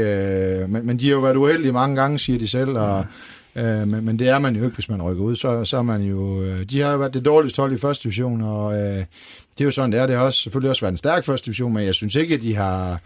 Jeg synes, det har... de- har, været, de har været svage siden i, i, en, i en lang periode, hvor de ikke har fået sejre nok, især ikke på hjemmebane, hvor at, øh, det plejer at være deroppe øh, på, øh, på, på hjemmebane, hvor de får point, hvor det er svært at komme til tiste, det har det altid været. Der har de simpelthen fået for lidt øh, point og fået for skabt for lidt begejstring deroppe omkring det, fordi så er det, så er det simpelthen svært sted at spille på, på udebane øh, normalt set, og det er, vel, det er vel det, der har kostet dem øh, hvad hedder det, øh, nedrykning. Der har selvfølgelig været mange andre ting, men jeg synes hjemmebane, det er jo noget, man skal have med, øh, hvis man både skal undgå nedrykning eller rykke op. Jo. Jeg synes også, at ledelsen har været meget sådan apatiske i deres udmeldinger. Allerede tidligt i foråret var man ude og sige, at vi var nok ikke gode nok til første division, og har jeg egentlig heller ikke pengene til det, og, øh, og træneren, ham, øh, ham sværger i hvert fald evigt troskab, og, og altså, det jeg synes, det har været meget sådan opgivende fra ledelsesside ret tidligt, hvor man siger, at det, okay, hvis man selv har det sådan, hvad, hvad, altså, så kan det jo kun gå en vej, hvis ikke man tror mere på, på... Ja, det var ret. Han har ikke overlevet for eksempel i, mange andre klubber, hvis du taber øh, 10 uger 15 kampe og spiller 4 uger gjort og vinder en, så, så, så plejer man jo at være så plejer man at være ude, og det kan man sige, øh, ikke fordi man skal tale for, at nogen bliver fyret, men det, de har jo ikke prøvet at ruske i det, øh, i det mandskab, øh, på, på, i hvert fald på trænerfronten. Så, så den, den har de jo ikke øh, prøvet, og det må man så sige, så har de vel troet, det er den rigtige mand, de har sat i, øh, i spidsen for, og det har så vist, at, i hvert fald i den her sæson, at være forkert. Jo. Ja, det mangler bare, at de så fyrer ham her hen over sommerferien, ja. så, så kan man da kun øh, ryste endnu mere på hovedet. Øh, så, så har man må formode, at de har en aftale med ham om øh, evig troskab, i hvert fald til og med næste sæson. Øh, øh, men, men ja. Øh, men det er også klart, hvis de siger, at de ingen penge har, så, så, er det måske, så kan det være, at det er svært at gå ud og, og fyre, øh, ud og fyre træneren. Øh, men, men det har nok været en der at gøre noget, et eller andet, men, men det har jo været i lang tid. Jeg synes også, det har været ind og ud i, i transfervinduer, og den første sæson lige pludselig, så dropper man, tror man, man skal i Superligaen, ikke? i stedet for at, at polstre sig til, øh, til sæson 2 og gøre sig klar på det. De kunne have haft solgt nogle spillere i, i, det, i det forår, det transfervindue, det tror jeg, det er skældsættende for, at de rykker ned i sæson 2. Der kunne de have solgt øh, Jeff, Kevin, øh, Svendingsen, Mølgaard, øh, Akker får de så øh, for ja. til, til Sjarsborg. De kunne have solgt fem spillere ud over, der havde måske givet dem, jeg tror, der gik rygter om mellem 5 øh, og 800.000. De har fået øh, frigivet lønkroner. Der hvor, kunne de gå ud og hente to fra Jammerbugt, en fra Vejgaard, fire fra Kælderup, tre fra Ringkøbing osv., som man altid har gjort. Så bliver det lige pludselig, og det her det er ikke noget med de spillere, men så bliver det en Marco Solberg, så bliver det en Benjamin Lund, så bliver det Colin Tanner. Det er fine spillere, men det Tisted altid har været kendt for, det er at hente dem, der vil dø med det der logo på, på brystet, som vil fremme. Og der tror jeg, de laver den fejl. Det er jo ikke deres skyld, dem her, de har lejet, at de rykker ud men de, de laver fejlen ved ikke at hente de næste efter en Allan Høvenhoff, der ryger til Vendsyssel. Hvem er det, der skal tage over ind på den midtbane? Hvem er det, der skal være lederen i den trup? Hvem er de danskere? Og, og det transfervindue, det tror jeg, det bliver kostbart, øh, i stedet for at drømme Superliga. Jeg ved ikke, hvad der var, var gang i. I stedet for at polstre til sæson 2, så købte man en stor skærm i stedet for. Ikke? Altså, jamen det, det var det, man gjorde jo. Øh, så kan man sige, der skulle man måske tænke ind i øh, sæson 2. Hvad er det, vi, øh, hvad er det, vi gør? Man fyrer Joachim Madsen jo. Ikke? Og, og øh, så tog Henning og Henrik over resten af sæsonen, og så kom øh, Bo Thomsen til. Øh, så, så der er noget af det vindue der, der har gjort, at der har båret med ind, som jeg synes, de godt kunne have gjort bedre, og spillet et hold tidligt ind, allerede i anden halvdel af sæson 1, de har været klar til sæson 2, fordi det ved vi jo. Sæson 2, det er den sværest ligegyldige øh, det bliver det også for, for eksempel for, for Vejgaard næste år som oprykker. Det gør det jo. Altså, det er sæson 2, der er det sværeste, når alt bliver dagligt af. Og det har det også været i, øh, i Tiste, desværre. Hvad kommer til at ske deroppe nu, hvor de, øh, hvor de er rykket ned? De får tæsk i Ammerluk i hvert fald. Og i Vejgaard. Øh, jamen, øh, de kommer til at spare en masse penge, fordi hvad jeg har hørt, så er der kun tre spillere, der har, der har kontrakt øh, deroppe efter sommerferien. Øh, jeg har også hørt, at træneren fortsætter, men det bliver også med en kraftig lønnedgang. Øh, det siger han måske også sig selv, når du går ned fra første division til anden division. Jamen, de skal ud og have fundet et hold. Øh, hvis det er rigtigt, at der kun er tre mand tilbage, så kan det godt være, at Bo han, øh, får noget at se til, fordi han skal i forhandlinger om, øh, om spil op af ham. Øh, mine spillere er amatører, så dem må de gerne tage, men altså, om det er dem, der... Altså, jeg, jeg ser bare, at det, der, der er selvfølgelig mange negativer, vi kan pege, og jeg er fuldstændig enig med alle de ting, Bo han siger, men, men der er jo nogen, der er nødt til at tage skeen i den anden hånd, og så prøve at bygge tingene op. Altså ellers, så bliver det svært nok at bare ikke overleve, men at, at spille en, en rolle i anden division for den næste år. Øh, og der bliver man nødt til nu at stoppe med at have ondt af sig selv. Og som der blev sagt, jamen der blev meldt hurtigt ud fra, fra Guldhammer, at jamen, vi har faktisk ikke penge til. Det har man aldrig haft i Tisted. Derfor har man klaret sig alligevel. Bo rykket op, med det laveste budget, kom op, første division, havde det laveste budget, der var han der så ikke længere, men man har altid klaret sig i Tisted, og der, der skal bygges noget op. Der er nogen, igen, her er der også en bestyrelse, der skal tage ansvar. Jeg kan godt leve med, at man øh, sværger troskab til Bo, men så er man nødt til at hjælpe ham. Man er nødt til at få stillet et hold på benene nu. Man er nødt til at få skabt en struktur. Man er nødt til at finde en fælles vej, hvordan man vil gå, og hvordan man vil få stabiliseret Tisted i anden division, og igen prøve at gøre et forsøg om, om, om et år eller to, eller sidst gik, der gik der syv år øh, mellem, altså mellem man rykkede op sidst, og så... Øh, altså, der, man, man er jo nødt til at... Der er en fantastisk klub deroppe, der er et super fedt stadion, de har fået lagt vand, vandingsanlæg, de har den her flotte store skærm, der er lys, der er en, en erhvervsklub, der fungerer godt. Jeg var selv inviteret op til kampen, hvor de så rykkede ned med HB Køge. Der bliver stadigvæk serveret lækker mad, der sidder et sted, sted mellem nu er det sådan en dårlig besøgkamp, der sad igen 100-150 mennesker. Altså, der er en opbakning derop, men, men tingene går bare ikke lige helt af sig selv nu, og der er de nødt til at få nu af, hvem er det for nogle folk, der skal trække øh, i trådene her. Øh, jeg nævner en person, Niels Jeppesen, bedre kendt som Bittegris derop, Jamen, ham, ham, ham vil de jo ikke bruge længere, men han lever med den der klub, og det går pisse ondt i hjertet på ham. Øh, få nu ham ind, få ham til at trække. Da jeg selv var der, der sagde jeg, hvem vi skulle have, og Bittegris, han sørger for, at han kom, eller de spillere kom. Sådan tænker jeg også, det var dengang Bo, han var der. Han pegede på dem, der skulle være der, og Bittegris, han fandt så de økonomiske midler, sådan så tingene, de, de skete.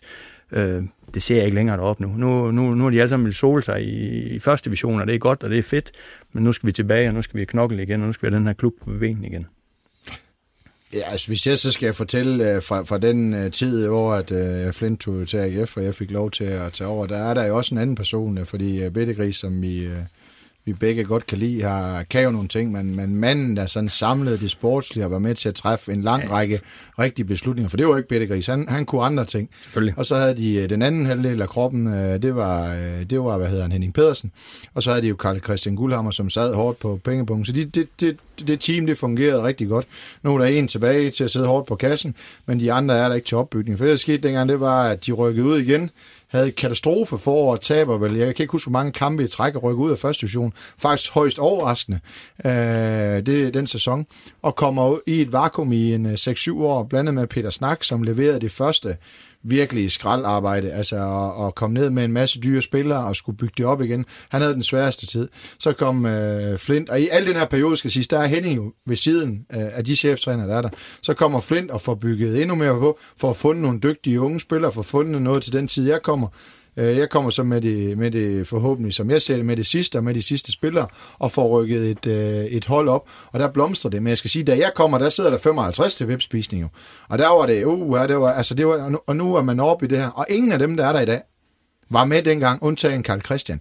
Så de kommer jo først i første division. Øh, så det der hårde stykke arbejde, der venter i anden division, det er ikke så let. Det bliver med med for alvor. Hvis man går og tror, at man skal rykke op i et hug, så, så skal man godt nok være skarpere end skarp, øh, hvis det skal... Og have mange penge. Og have mange penge. og skal ramme de rigtige spillere, fordi det er... Nu kan jeg sige, Akker kom jo tilbage til Tiste. Det er jo takket være øh, Christian og, og Henning, som lærer. Så selvfølgelig, der skulle findes nogle sponsorer, for det er de gode til derop. Øh, men det stykke arbejde at finde ham. Du skulle lige pludselig hente en Sonny, som Jammerburg det ikke vil få længe med. Du skulle lige pludselig hente en Kevin Mendoza. Du skulle stadigvæk have Møllegård til at fungere. Du skal have Jeppe, Jeppe Svendingsen, som var kommet fra Horsens. Ham skulle du have til at blive Superliga-spiller. Du havde Høvenhoff, som var anfører, som var stadigvæk.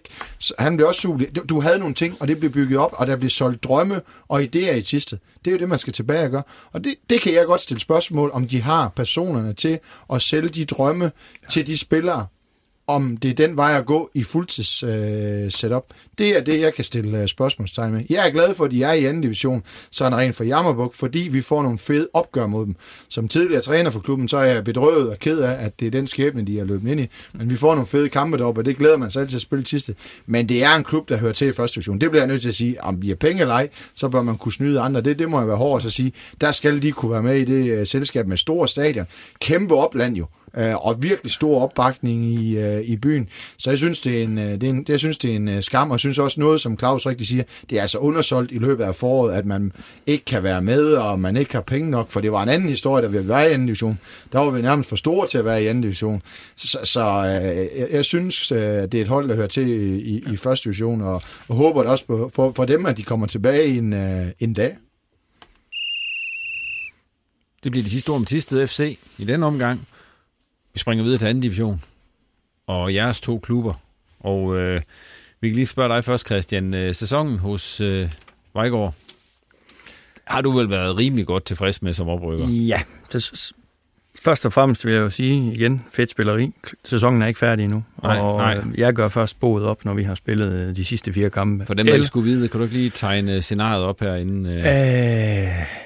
Øh, jamen, jeg skal være ærlig, jeg har ikke lige... Bo, han, Bo, han Ja, har Bo, sikkert han- mere Bo, styr han på... kan- 36 point har de, 36 point har 28 vi. har stregen. 28 har stregen, lige præcis. Vi har, vi har 8 point ned til den sidste, den fjerde sidste plads, som også giver nedrykning. Med bedre målscore. så til Men den. væsentligt bedre målscore, præcis, og vi møder, vi møder selv dem, som ligger der. Øh, Og så lige ja, point at spille om. 12 point at spille 12 om. point, 12 okay. point at spille om. Ikke? Så, men ja, det ser rigtig godt ud, og øh, nu sad jeg her ikke ret langt tilbage, og sad og kiggede på lidt statistik. Sidst Vejgaard var i anden division, der, havde man, der tror jeg, man landede på 17 point. Hele sæsonen taget i betragtning, og vi har 36 i dag. Øh, jeg er bare nødt til at rose de gutter, jeg løber og træner. Det øh, tager jeg simpelthen hatten af for. Øh, jeg havde ikke i min vildeste fantasi tur håb, at vi vil stå med det antal point, som vi står med. Og det, øh, den, den ros skal truppen, spillerne, 100% af. Hvad, hvad er det, der er gået, eller lykkes for jer? Jamen, vi, er, vi, vi fortsætter med de samme ting, som betyder noget for os. Det er kammeratskab, det er sammenhold. Øh, så prøver vi at øge træningsmængden, det har vi gjort, så vi øh, træner tre en halv gang om ugen. Nogle gange træner vi fire gange, andre gange træner vi tre. Vi har været heldige, at øh, vi, da vi også rykket op, så var der nogle dygtige spillere, som kom til byen og ville læse og studere, som havde lyst til at spille i Vejgaard. Øh, der er nogle spillere ude fra AB, som er kommet til. Øh, det har gjort, at vi har kunne have en relativt stor trup, og vi har været i stand til at hæve et i forvejen godt træningsmiljø. Øh, vi har fået bygget seriøsitet på. Jeg vil ikke kalde det professionalisme, det kan du ikke, når det er en amatørklub. Men der, der er blevet løftet på de ting, som vi kan gøre, uden at have noget økonomi. Øh, og der har jeg bare en flok spillere, som, som fungerer rigtig godt uden for kridtstregerne, og også fungerer godt inden for kridtstregerne. De tager i byen sammen. I lørdags, der, der, det vil jeg gerne sige, øh, de havde et socialt arrangement efter kampen oppe i klubben, hvor der blev kølet lidt øh, pøller og lidt øh, bøffer på grillen, og så var der selvfølgelig et øh, fadelsanlæg, der var sat op, og jeg tror, der var tre spillere fra truppen, som ikke kunne være med. Det var sådan relativt spontant. Alle var med.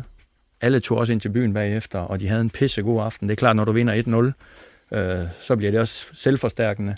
Men de er sindssygt gode til at klasse til hinanden til træning, og så holde om hinanden, når de går i byen. Det lyder lidt, lidt, lidt skældsættende, men øh, det er ikke sådan, at mine spillere går i byen hver eneste weekend. Det gør de på ingen måde, så havde de ikke været i stand til at præstere det, de har præsteret. Men en gang imellem skal du også have lov til at slå til søren som fodboldspiller. Øh, det kan nogle gange, det er min holdning, det kan være lige så vigtigt som et træningspas på halvanden time, hvor du giver fuld gas. Bo, er du overrasket over, at Vejgaard de ligger, hvor de gør på nuværende tidspunkt? Uh, ja og nej. Uh, ja, det kommer fra, at de får en uh, katastrofestart i min verden, rent spillemæssigt, og hvor vi også spiller med dem, hvor de får et point uh, op ved os, der er stort, vil jeg sige, for dem, øh, og mig lille for os. Og, og der, der, der var de trætte, og øh, ikke, ikke, de, de, var, de var ikke ret gode den dag, og det var de ikke, og der, der lignede de, øh, det de var der, et, et, et klart nedrykkerhold. Så går der derefter, ikke lige den kamp, der, at vi er så venlige at hjælpe dem, men fra, det er som om, at i de kommende kampe der, de, de, det er ikke verdens bedste start, de ser trætte ud, og de er sådan, altså, de, de, er, de er ikke lige så solide, som de bliver senere. Da vi møder dem på udebanen, jeg kan ikke huske, hvor lang tid det er efter, der er det et helt måneder. andet, Ja, to måneder. Mm. Der er det helt andet øh, Vejgaard-hold, øh, der kommer og kan true øh, begge veje, der, er- der er saft i taklingerne, og det er ikke et spørgsmål om, fordi man kun spiller på Sophie Road. Der, der, der er bare sket noget mere i det, der er de er kommet, de vendte sig hurtigt til tempo, havde de holdt sig i det der lallende øh, noget, så havde de, øh, de rykket ud, men det var Christian god til at få dem øh, op i, plus der var noget integration af rigtig mange øh, nye spillere, som var vigtige for dem at få ind, som er, var både godt hentet og godt set af, af Christian. Derefter så, øh, tak, det er fint, at han giver spil. Så kan jeg jo så rose nogle andre. Altså, ved Sten Buk, der har gjort et rigtig stort stykke arbejde, og så er manden, der står, står til venstre for mig.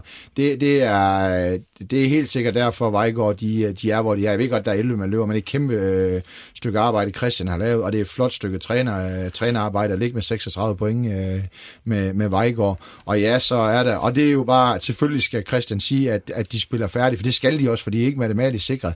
men, men det bliver svært at, at, at hente dem, og jeg har svært ved at se Vejgaard tage fire kampe i, øh, i træk. Det er ikke sket i, under hans ledelse, så jeg synes bare, at det er, øh, det er det bedste stykke trænerarbejde, der er lavet i, øh, i anden division øh, i år. Det, det synes jeg, synes, det er, eller i den her sæson, jeg synes, det er et flot stykke arbejde, hvor de har, er de kommet til, og det er glædeligt, at, at det kan, kan lade sig gøre. Men det beror sig på få mennesker, Øh, og, og den ro skal, skal Christian øh, have som nummer et, det, det bliver man nødt til at, til at give ham. Så er der nogle spillere, der har leveret, men spillere kan levere forskelligt under forskellige folk. Og det, der, der, min ros, den går helt sikkert til, øh, til Christian. Der er ikke så mange, der roser cheftræner, så, så øh, det kan jeg, jeg ved, hvor svært stykke arbejde det kan være at bygge noget op igen. Øh, så, øh, så stor ros til, til ja, selvfølgelig til Vejgaard, men, men også til, til Christian. Og Christian, så kan jeg så spørge dig, er du overrasket over, at Jammerbuk de ligger på nuværende tidspunkt i sæsonen? Jamen, det, det er Bo os selv. Ja, det er jeg. Øh, det, det ved alle. Altså, Jammerbugt var et stærkt hold, og ja, vi fik et stort point deroppe i den første kamp. Så fik Jammerbugt et stort point mm. hos mhm. os, det sagde Bo os selv. Øh, Jammerbugt er et super stærkt hold. Jeg sagde også, ja, det er også ved at være nogle måneder siden, jeg var hen sidst, men jeg sagde jo også, at Jammerbugt på det daværende tidspunkt havde en stærkere trup end Tisted. Det har de også stadigvæk.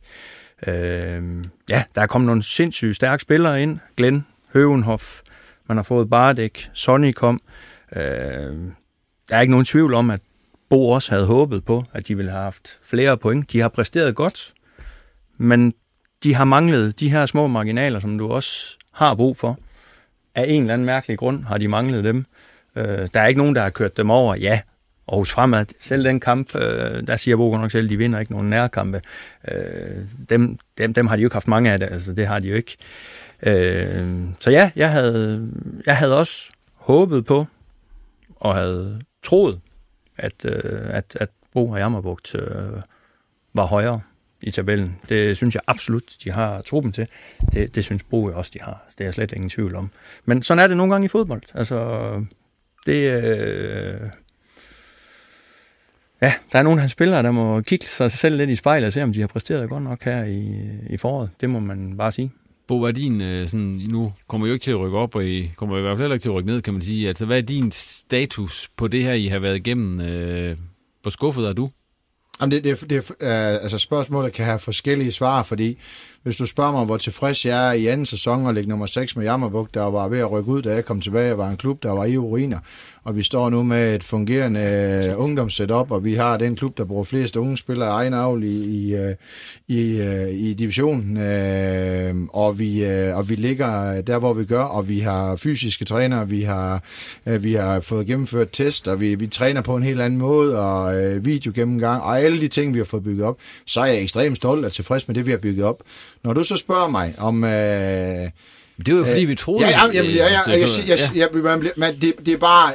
Det, det er ikke fordi, jeg vil beskytte mig, fordi det her det har været, det har været lortet for, men der er bare forskellige, det er ikke sort og hvid, som man siger, at OB røver nøgler. Det, det er jo, altså, der er forskellige nuancer i det her, og man kan sige, da vi går ud af, for, så er der nogen, der siger til mig, at det holdt I efter, og det var meget bedre, bare du har beholdt dem. Ja, Altså, det kan jeg da også godt se nu. Altså, hurra for det. Men, men når vi går ind i et transfervindue, og, og vi vidste, at vi manglede en topscorer. Vi havde ikke. Øh, vi spillede et rigtig, rigtig godt øh, efterår. Og der var ikke en eneste kamp, vi kiggede tilbage med, hvor vi sagde, det var os, der skulle have haft de tre point. Nu ved jeg godt, at han siger, at vi fik et store point i Vejgaard. Det gjorde vi også, men UT brænder trods alt en kæmpe og en friløber til sidst. Og vi kunne finde mange kampe, hvor det var sådan. Og i efteråret, der var vi sindssygt stærke. Altså, vi var voldsomme. Øh, så mister vi Kaketo. Det vidste vi. Han skulle tilbage til OB. Han var derop. Vi fik gjort Lyngø klar til at komme til professionel fodbold i USA. Det var vi lidt stolte af. Så manglede vi en målscore, fordi vores angriber, selvom de gjorde det godt, og vi manglede lidt konkurrence til, til et oprykningsspil, og vi manglede kvalitet i bredden. Så vi sagde farvel til bunden. Så får vi tilbudt uh, Glenn Rask for Tisted. Ham har jeg haft op i to år. Han var med til at rykke os op. Uh, vil man sige nej til det, hvis man økonomisk kan klare det? Nej. Godt. Så øh, får vi tilbudt Sonny Jacobsen. Det var lang tid undervejs, det arbejde hårdt for. Han har spillet, han har vel været i divisionerne i 6-7 sæsoner, de fem under mig. Han har været topscorer alle sæsoner. Samtlige de klubber, han har været i, har vel lavet 120 mål. Vil man tage ham, hvis der er nogle sponsorer, der også vil lidt med? Ja, det vil man. Øh, så får vi øh, mulighed for at lege Bartek. Begge baks, begge kanter kan spille. Han kommer fra Superliga fodbold i øh, OB. Øh, endnu et bevis på det gode samarbejde, vi har med dem. Ham tager man selvfølgelig, øh, selvfølgelig også. Så har vi, øh, hvad hedder han, øh, så kommer der en, der hedder Bayan over fra Crystal Palace, der har været på deres reservehold, som skal arbejde ned på Bebo Ungdomsskolen. Altså, Nej, du må ikke komme jo. Altså, så henter vi sammen tog vi ind, det kostede, det var næsten gratis. Så hentede vi Oliver Knudsen, der var HB's uh, Danmarks anfører. Uh, og så havde man lige pludselig gjort, havde vi flere, vi hentede? Nej. Høvenhof. Hør, så får vi høv, ja, så kører jeg ind på skolen kl. 07.42, der ringer Ole Nielsen uh, den 28. januar, siger, vil du, uh, vil du have din gamle anfører tilbage? Og der manglede vi jo, altså fordi Anders, øh, en hedder Anders Rosengren, skulle ud og rejse, så vi manglede faktisk en gardering, øh, eller en, der kunne tro ryge og Sander på de centrale pladser, for at tilbudt min gamle anfører for Tisted. Og det her scenarie, det er jeg spurgt igennem omkring 6.458 gange jo. For hvad er det? Det er jo let at være mandagstræner. Det er alle journalister for eksempel. De er jo mandagstræner, det er det, de er ansat til. Jeg blev, sådan er det jo. Altså, det er jo det letteste at være, det er at træne holdet om mandagen. Og jeg er blevet smuglet igennem og sige, vil du have gjort noget anderledes? Vil du have trykket på nogle andre knapper? Vi har aldrig trænet så hårdt, øh, som vi har i, øh, i opstarten. Det er alle testbevis. Det er alt har bevist, at vi er skruet op for den intensitet. Vi øh, taber vel en træningskamp, tror jeg, øh, og er solid i, øh, i resten, og, ser, og det ser fornuftigt ud. Øh, og så kommer vores fremadkampen. Bum, Carlo. Øh, så øh, stod der bare 0-4, eller 4-0 stod der. Øh, og så spiller vi med Odder hjemme. De har en chance i kampen, der vil han lægge den ind foran, den ryger over hjørnet, spiller vi 1 vi scorer i 93 minutter, så slår vi godt nok Sydvest og slår Dalum. Så skal vi møde Kolding hjemme. Der har vi en skudstatistik i første halvleg på 7-1, har Brænder øh, tre friløber, taber 1-0. Og, og det er ligesom vores sæson, og, og man kan sige, vi har simpelthen ikke været, og det her, det, jeg hader de der klichéer, men vi har ikke været skarpe nok i felterne, men det vi, altså vi har simpelthen ikke været dygtige nok til det der de fejl, vi har lavet, de har simpelthen været for store. De har simpelthen været for store individuelle fejl øh, til, at, øh, til at kan vinde og være med i en top. Vi har ikke øh, blevet gennemspillet eller prylet. Det er ved, at en keeper ikke har grevet den i feltet, eller en forsvar har, har, har glæden, eller en eller anden har lavet et eller andet fuldstændig sindssygt. Jo. Altså det har været sådan noget. Øh, og så har vi brændt friløber, og vi har brændt hovedstød chancer fra en øh, meter. Vi spiller i Ringkøbing skudstatistik på 15-3, vi spiller 1-1. Altså, hvad fanden sker der? Altså, det er jo sådan noget, ikke? Og vi spørger hinanden, hvad er det, der foregår? Og, og alle de kigger på hinanden. Øh, men indholdet er godt. Vi kan se hver gang, at indholdet er godt, og vi har jo ikke givet op endnu. Altså, men vi har ikke nu har vi ikke tabt tre kampe i træk, og det har set fornuftigt ud. Spillerne holder hovedet op, og vi, vi har lagt en ny plan efter det var. Men det har saftsus med ikke været særlig sjov, fordi vi har haft en selvforståelse af, at vi har kunnet noget mere. Det er jo fordi, vi har skabt noget godt, at vi får noget, noget tro på noget mere, og det er jo, det bør man jo ikke have som Jammerbuk, der har øh, Pando på den ene side og Kurs på den anden, og måske er en 5-6.000 mennesker, bør man jo slet ikke tro på, at man kan være en, en stor, stor outsider i et oprykningsforløb. Det synes jeg i sig selv, Øh, det er pisse flot, og, og det jeg så også til sponsorerne en dag på til en vipspil nu er vi engang glade for at komme i oprykningsspil mere. Det er en selvfølge.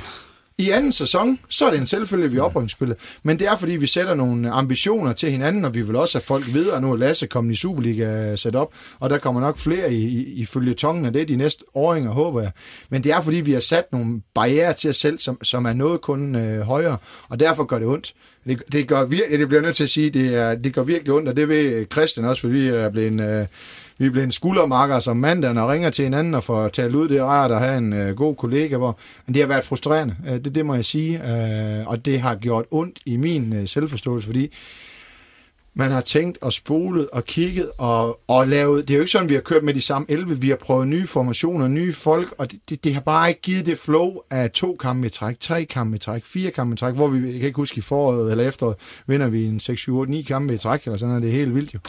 Men det er vel også lettere at forholde sig til, at man føler, at man ikke har heldet, man ikke har marginalerne, end hvis du føler, at spillerne de går ud og, og spiller med kun det ene ben og, og, og tænker mere på at skal spille Playstation. Altså hvis det var mentalt øh, indstillingsmæssigt, at du så et issue, så havde det vel været sværere at håndtere, end, end, end, end bare at vi var pisse uheldige. Ja, men det, og det værste ved mig, det er, jeg tror jo ikke på marginaler og held og uheld. Det er jo det, der er det værste ved. Og så på et tidspunkt, så bliver jeg nødt til at gribe den kugle. Men jeg tror jo faktisk ikke på det.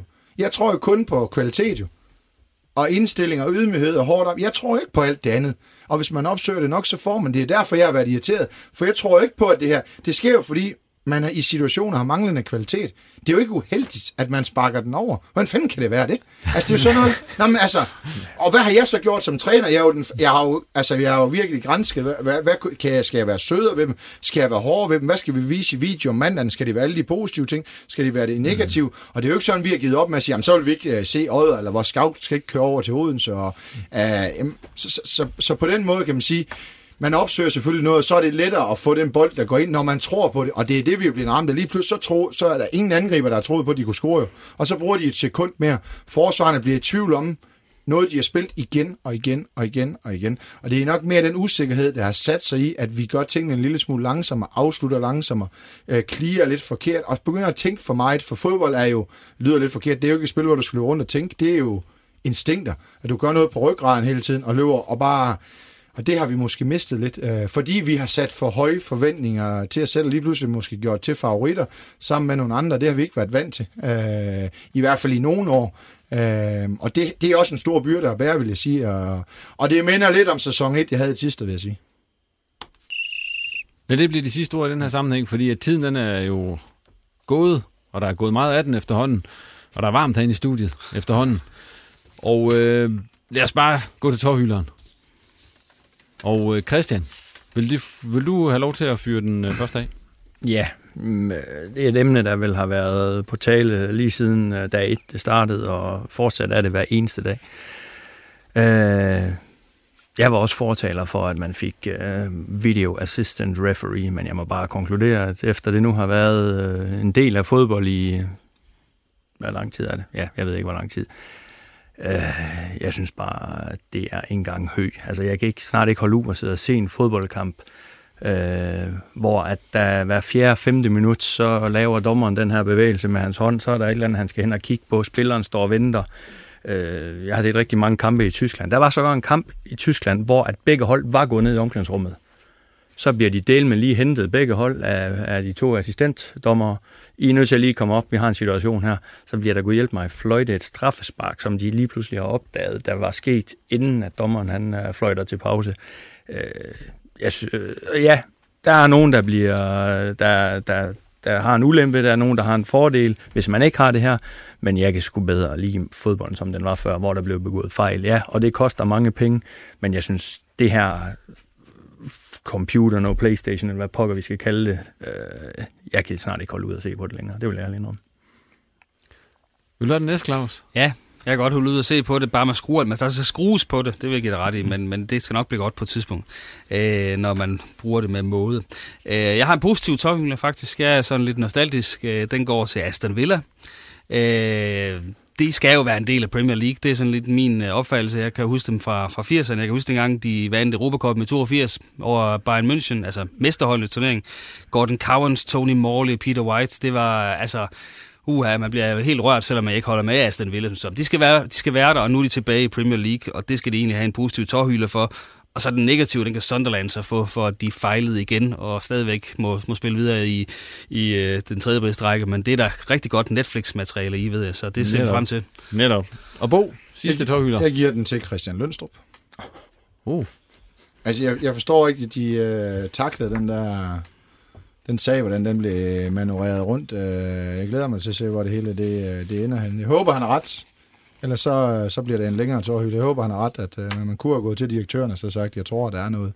Og så kunne man vel have sluppet ud af det. Jeg synes, det har været en, øh, en underlig sag, så om, øh, om det er ham, der skal den, eller det er Roskilde, men, men det er bare endnu en sag derovre, øh, derovre fra, der har været, øh, der har været tragisk for en, en klub, der ellers så ud til at være øh, på vej øh, fremad øh, helt vildt, som, øh, som virker lidt sat, sat tilbage med en masse dårlige historier og en masse rod i det der også. Og det, ja, det kan blive en fælles ind til Roskilde og Lønstrup. Jeg synes, det har i hvert fald været en, øh, en, en skamlig sag. Øh, jeg håber ikke, der er noget på den faktisk for dansk fodbold øh, skyld. Så håber jeg, at alle de går fri. Og det er det, jeg håber i hvert fald.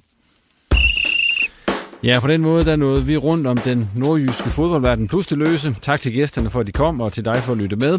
Og kom gerne med ris og ros eller kommentarer på Twitter og Facebook, og del meget gerne podcasten med andre, der er interesse i nordjysk fodbold.